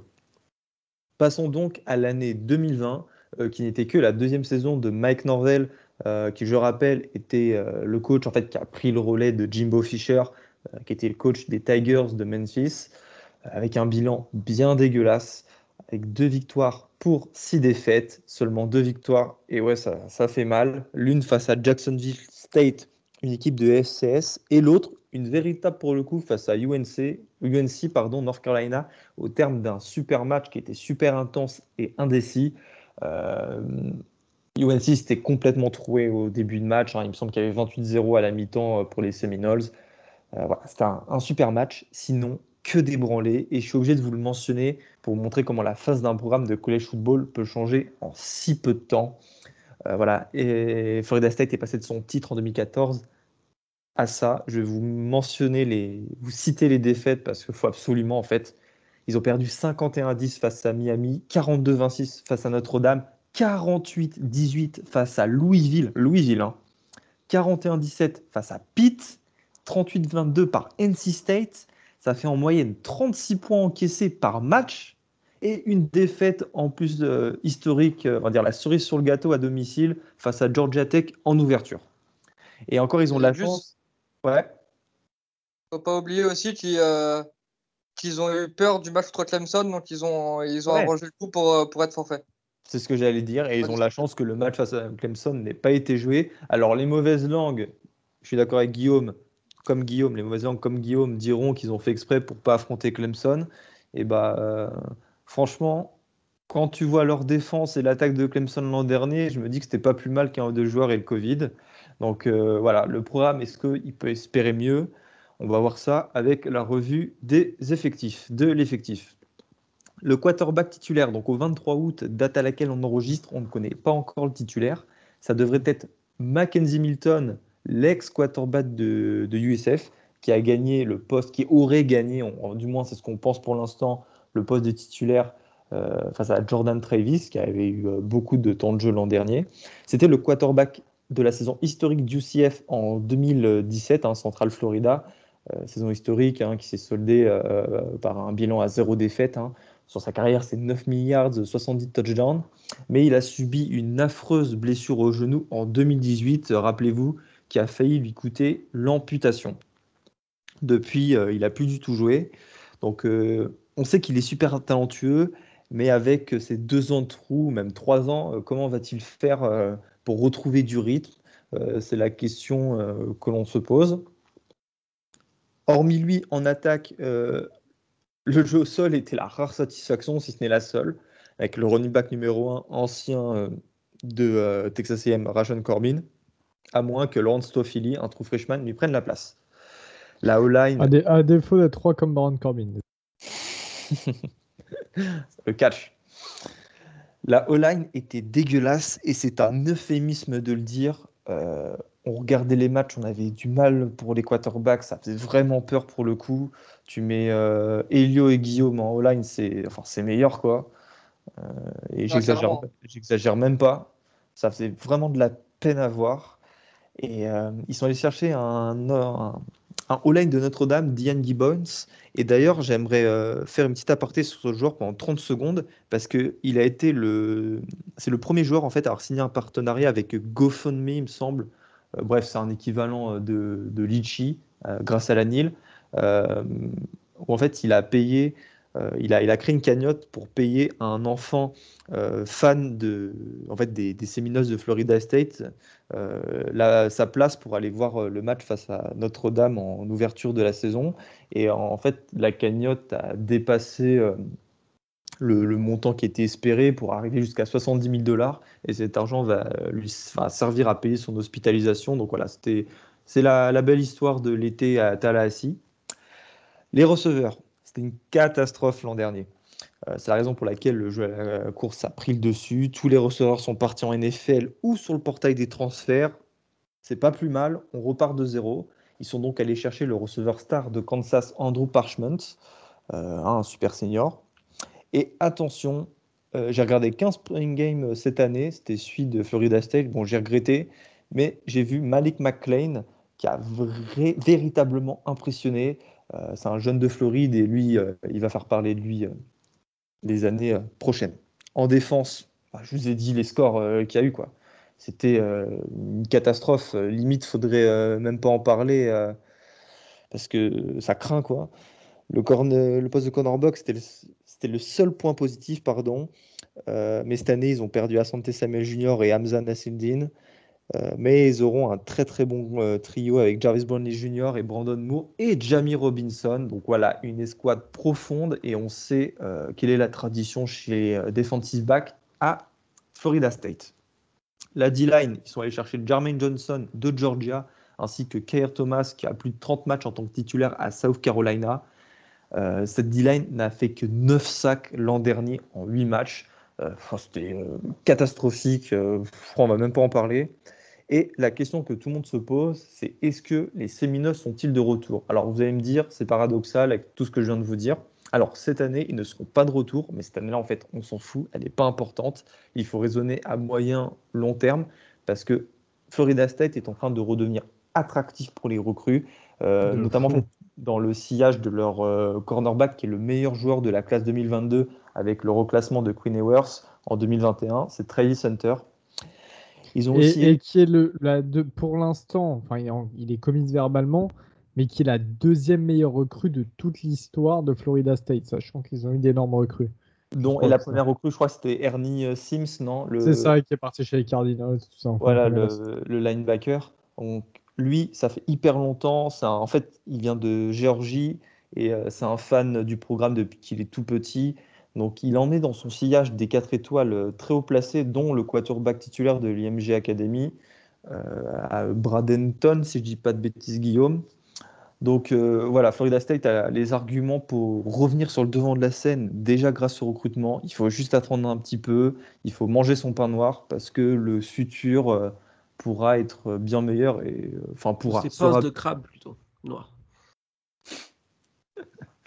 Crab Lake James.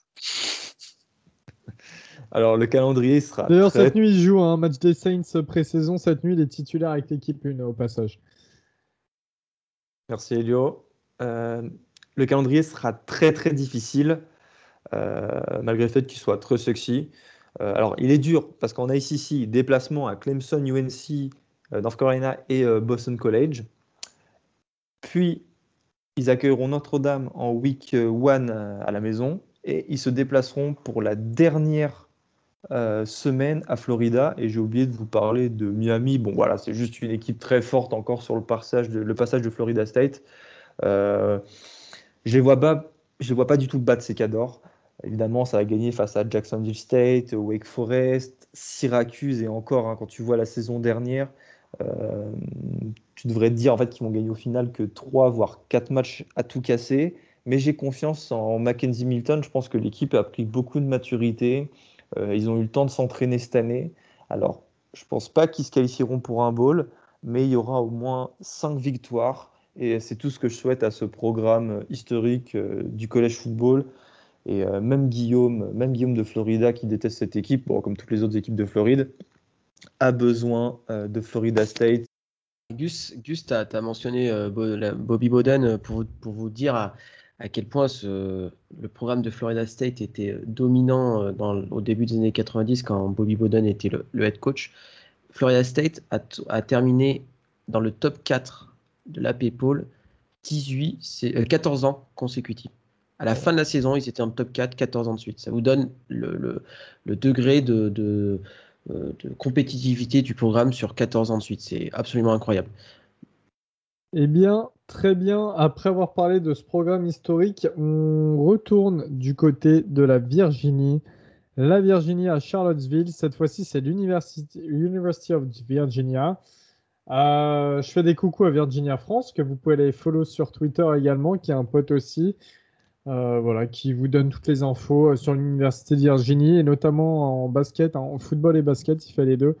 Donc voilà, si vous aimez bien ça, sachant que Virginia ont remporté, euh, il me semble, la March Madness il y a trois ans de ça, 2018, il me semble. Voilà. Euh, non, c'était Villanova, 2018, 2019, Virginia. 2019. Et ça y est, du coup, comme ça, on a fait la prévue de la SEC. Il va arrêter de rendre fou sur Twitter, le frérot. Au niveau de l'année 2020 pour Virginia, eh bien c'est un bilan 50-50, 5 hein. victoires, 5 défaites, 4 défaites et 4 euh, victoires et 5 défaites en ACC. Les victoires notamment face à l'ogre North Carolina, 44 à 41 à la fin d'un match fou. Louisville, Boston College et des défaites face à Clemson, Miami, Virginia, etc. Donc Virginia, les rivaux. Virginia Tech, excusez-moi.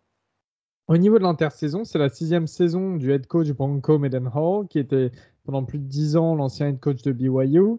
Il a un record de 30 victoires pour 32 défaites avec Virginia au niveau des pertes au NFL, on a deux joueurs assez importants qui ont été récupérés en undrafted free agents. Déjà Tony Poljan, le tight end titulaire du côté des Baltimore Ravens, et Charles Snowden, qui a été étrangement euh, pas drafté, qui a terminé du côté des Chicago Bears, le linebacker. Au niveau des commits, c'est la 32e classe nationale, la 6e en ACC, donc c'est pas mal. Hein. Il y a 3-4 étoiles, le 19, e meilleur, meilleur D-line, j'arrive plus à parler, 22e edge et le 24e offensive tackle. Euh, il y a un gros recrutement dans l'état de Virginie, ça c'est bien, ça recrute bien en Virginie, mais il y en a aussi à travers le pays étonnamment. Il y a des joueurs qui viennent du Texas, d'Alabama, de Géorgie, pour ne citer que, j'ai même vu Tennessee, voilà. Donc ça recrute un petit peu ailleurs, mais le plan central reste en Virginie. Au niveau des transferts, 5 transferts, rien d'essai exceptionnel. Il y a juste, et je tenais à le dire, le Titan Jelani Woods qui arrive d'Oklahoma State, qui était un ancien quarterback qu'on avait commis à Oklahoma State. Euh, Bat, un mot sur lui? Euh, Ouais, c'est Moi, j'étais un petit peu triste euh, de le voir partir. Je trouvais que c'est un joueur qu'on n'a pas assez utilisé en attaque. Euh, son fait d'arme principal, c'est un touchdown dans le match contre Texas en 2018. Il nous un touchdown gagnant ils ont porté ces magnifiques, euh, ces magnifiques maillots en hommage à, Barry Sanders pour les, 30 ans de, de, sa victoire du trophée Heisman. Enfin voilà, euh, c'était pas un hyper bon bloqueur euh, du côté d'Oklahoma State, c'est pour ça qu'on ne voyait pas tant que ça. Alors a priori, euh, il aurait, c'est pas le retour que j'ai eu de, du fall camp du côté de Virginia, ça se passe très bien, tant mieux pour lui. très gros gabarit, hein, forcément ancien quarterback, donc c'est des gens qui sont souvent très grands, hein, donc voilà, à voir. Mais c'est quelqu'un qui s'est toujours donné à fond pour le programme. Il a, on l'a, il était quarterback, il a passé tight il a continuer à vouloir jouer pour Oklahoma State. C'est pas donné à tout le monde non plus. Donc euh, voilà, un mec que j'aime bien quand même. Et aura un gros rôle du côté de Virginia car il reprendra le flambeau de Tony Poljan. Euh, au niveau en départ de transfert, on a Joan Briggs qui est, parti à Cincinnati, qui était la meilleure recrue de l'histoire euh, de Virginia sous euh, le head coach Mendenhall, qui était le septième defensive tackle, donc un 4 étoiles en 2019. Au niveau de l'effectif, les gars, le QB titulaire, et lui, j'adore le voir jouer. franchement, c'est un de mes chouchous en college football. J'en parlais déjà euh, la, saison dernière. C'est le gaucher junior Brennan Armstrong qui a lancé pour 2117 yards, 18 touchdowns, 11 interceptions et couru pour 552 yards et 5 touchdowns. Euh, c'est un peu un tout fou. Franchement, c'est du, euh, c'est du quarterback freestyle. Quoi. C'est, ça passe sous sa casse, ça lance, ça court, c'est gaucher, donc ça, c'est, c'est un petit peu différent à voir. Et j'adore ça. C'est une sorte de. Je sais pas, un gros gabarit. Moi, ça me fait marrer. C'est un peu à la Tyson Hill, quoi. C'est ça. C'est que c'est du freestyle et, et, il a des qualités physiques qui font qu'il est assez, assez fun à voir jouer. Au niveau des forces de l'équipe, la O-line euh, qui est composée euh, de beaucoup de joueurs d'expérience avec un bon niveau, donc ça c'est pas mal, même si c'est un peu creux au niveau de la rotation. Les titulaires c'est pas mal. Et le corps de receveur aussi qui a un potentiel avec quelques bons jeunes. Euh, c'est principalement les forces de l'équipe. Au niveau des faiblesses, c'est un petit peu plus long. Il y a le post linebacker déjà avec les départs donc, de Snowden et de Zandier qui combinaient à eux deux 55,5 plaquages pour perte et 24,5 euh, sacs en carrière. Donc ça fait quand même euh, un gros creux en défense. Il y a les DB aussi. L'année dernière, c'était 304,4 yards par match encaissé en moyenne. Donc c'est assez, euh, c'est très mauvais même. Il y a pas mal de retours titulaires qui vont devoir quand même step up. Mais c'est vrai que si ça joue comme l'année dernière, ça risque d'être très très moyen. Et il y a à noter la blessure de Lavelle Davis Jr., le receveur qui s'est fait les ligaments croisés, qui était le numéro 1 en ICC avec 25,8 yards par catch. Donc encore une grosse perte du côté de l'attaque pour aider Brennan Armstrong. La question qu'on se pose, c'est est-ce que Virginia peut continuer de grandir? Est-ce que, parce qu'on voit qu'il recrute de mieux, de mieux en mieux, on voit qu'il y a un petit peu plus de compétitivité, est-ce que le programme peut aller dans ce sens et continuer de très bien recruter en Virginie? Virginie, pareil, un bon terreau hein, de recrues euh, dans le pays.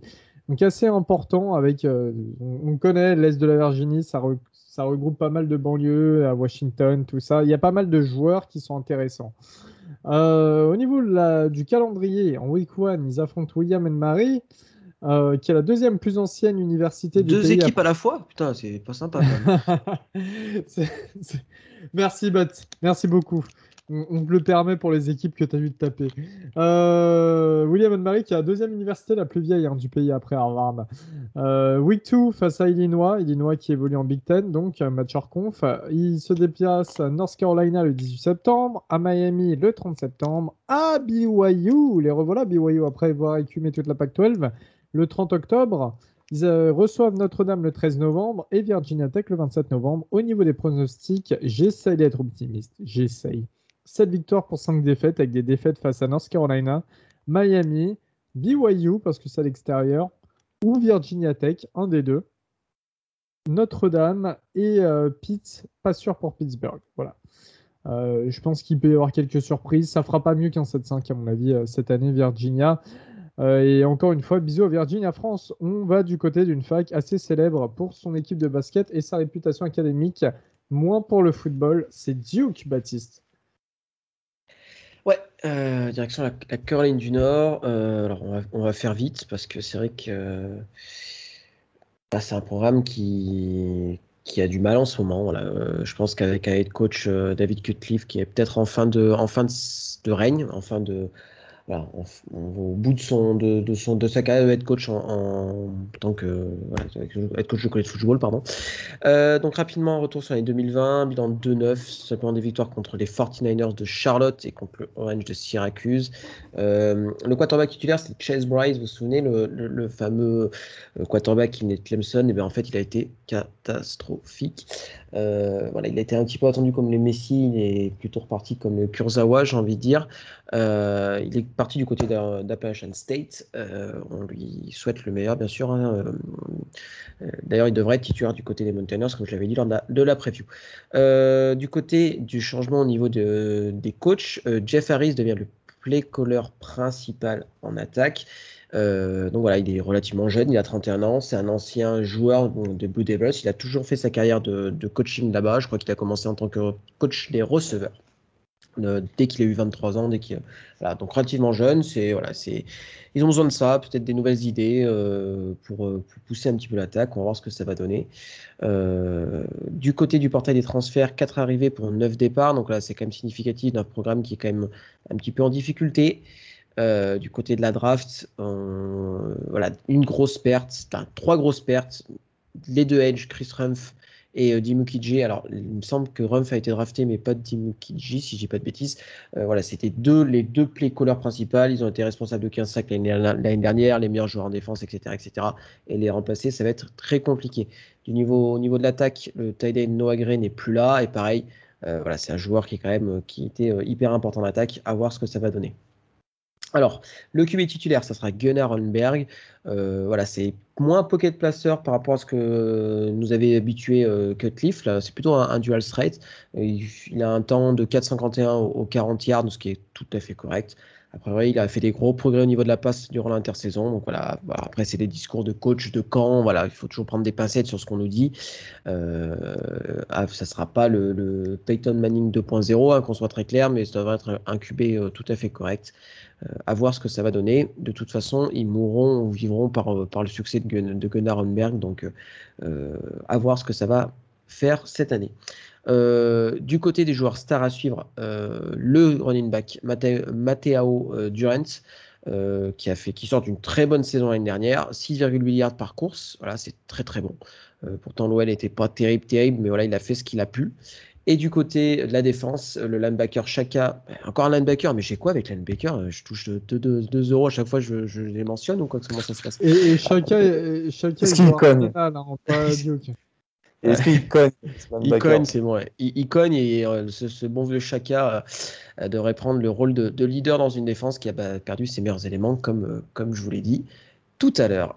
du côté de la force de l'équipe, il y a l'expérience au poste de receveur, ça c'est plutôt intéressant, il poste de linebacker. donc voilà, donc pourra, Gunnar Homberg pardon, pourra, pourra compter sur des receveurs expérimentés. Ça on sait quand même quand on est nouveau quarterback, c'est toujours, toujours intéressant. Euh, du côté des faiblesses, bah il y a les deux lignes à reconstruire. Et quand on sait que l'importance des lignes dans le football, c'est toujours complexe. Euh, je crois qu'il n'y a plus qu'un titulaire sur la ligne offensive et un titulaire sur la ligne défensive. Donc voilà, ça va être un petit peu complexe, sachant que c'est vrai que c'est une année très compliquée. On en avait beaucoup parlé. Avec cette année de Super Senior, enfin d'années supplémentaires pour tout le monde, il y a énormément de programmes qui ont, qui ont des retours de production qui sont impressionnants. Duke, pas du tout. Et voilà, ça va porter préjudice au programme cette année, ça c'est sûr. Euh, attention aux pertes de balles aussi, l'année dernière c'était catastrophique de ce côté-là. Voilà, avec euh, Holmberg, peut-être que ça sera un petit peu mieux. La question que tout le monde se pose, c'est est-ce qu'on n'assisterait pas à la dernière année de Cutcliffe à la tête des Blue Devils euh, Personnellement, je le pense. à voir après sur ce qui est le, projet du programme. Voilà, comme disait Elio, c'est quand même plutôt un programme de basket qui a un petit peu du mal à trouver sa place, surtout avec l'ennemi intime UNC qui prend énormément de place maintenant. On en, on en discutera juste après. Euh, du côté du calendrier, un premier match contre Charlotte, après North Carolina, Haiti, les Aggies, une équipe FCS. Un duel contre Northwestern dans un duel de grosses têtes et d'équipes qui a perdu énormément. Là, ça va être à qui a perdu le plus de joueurs pendant l'intersaison. Ça va être assez sympathique. Et un match contre Kansas. Donc finalement, même si l'équipe est pas bonne, vu le pédigré des équipes qui rencontrent, c'est tout à fait possible qu'il y ait un départ à 4-0. Northwestern va rentrer durement dans le rang, je pense, cette année. Euh, donc, c'est même si le match en plus est à, est à, est à Durham, donc euh, ça devrait le faire. Donc, moi, je suis tout à fait. Pour moi, un départ à 4-0 est tout à fait possible. Après, il y aura toujours moyen de une gratter une victoire, euh, une victoire en ICC contre Georgia Tech ou Louisville ou Virginia. Voilà, des équipes qui sont, à peu près du même calibre que Duke. Désolé, peut-être pour Virginia, je suis peut-être un petit peu dur. voilà, donc je vais, dire une, un bilan de, 4-8 ou de 5-7, mais finalement, avec les victoires qui vont arriver très tôt dans la saison, il va y avoir souvent ce côté saison complètement ratée parce que la fin de saison, ça va être du W de partout, je pense, et ça va être un petit peu compliqué. Pour les Blue Devils, voilà, ils vont attendre la saison de basket avec impatience, je pense. Ah bah, les fans de Duke au football, euh, ils vont écouter du Wagner après ta preview là. Merci en tout cas, Mathieu. Ah, mais, mais vraiment, moi j'ai mis l'ambiance ce soir. Hein. je, On passe, eh bien, justement, les voisins. Alors, les voisins, c'est un autre calibre, en revanche. Euh, ça se situe à Chapel Hill, donc toujours en Caroline du Nord. C'est l'université of North Carolina, les Tar Heels, où a joué le grand Michael Jordan en basket euh, et où joue le grand Samuel en quarterback. Samuel, je pense que s'il fait une bonne saison, on n'a pas fini d'en parler hein, euh, avant la draft et tout l'année prochaine. Euh, ça va jacter, jacter. Il y, aura, il, y a, déjà un petit peu cette partie de ceux qui l'aiment pas trop et ceux vraiment qui l'apprécient. En tout cas, UNC, comment, à quoi ça peut ressembler avec lui justement en 2021, Guillaume? UNC, ça peut ressembler à quelque chose d'assez stylé. Euh, on va faire un petit point sur la saison dernière. UNC offensivement, c'était incroyable. Ça a, fini, euh, ça finit un peu malheureusement en 8-4 avec des défaites assez, assez étonnantes, on va dire, euh, face à notamment, comme, euh, comme l'avez dit tout à l'heure, face à Florida State et, et, Virginia, donc les deux matchs à l'extérieur. Mais derrière, ça a mis un nombre de. Ça prenait pas mal de points, mais offensivement, ça a mis du 56, 48, 44, 56, 59, 49, 62 contre Miami, où ils mettent une, une fessée à Miami dans leur euh, stade de location euh, du Hard Rock Stadium 62-26, euh, le même stade que, les Dolphins en NFL. Donc, moi. Baptiste, il avait un peu les équipes que tu n'as pas envie de faire.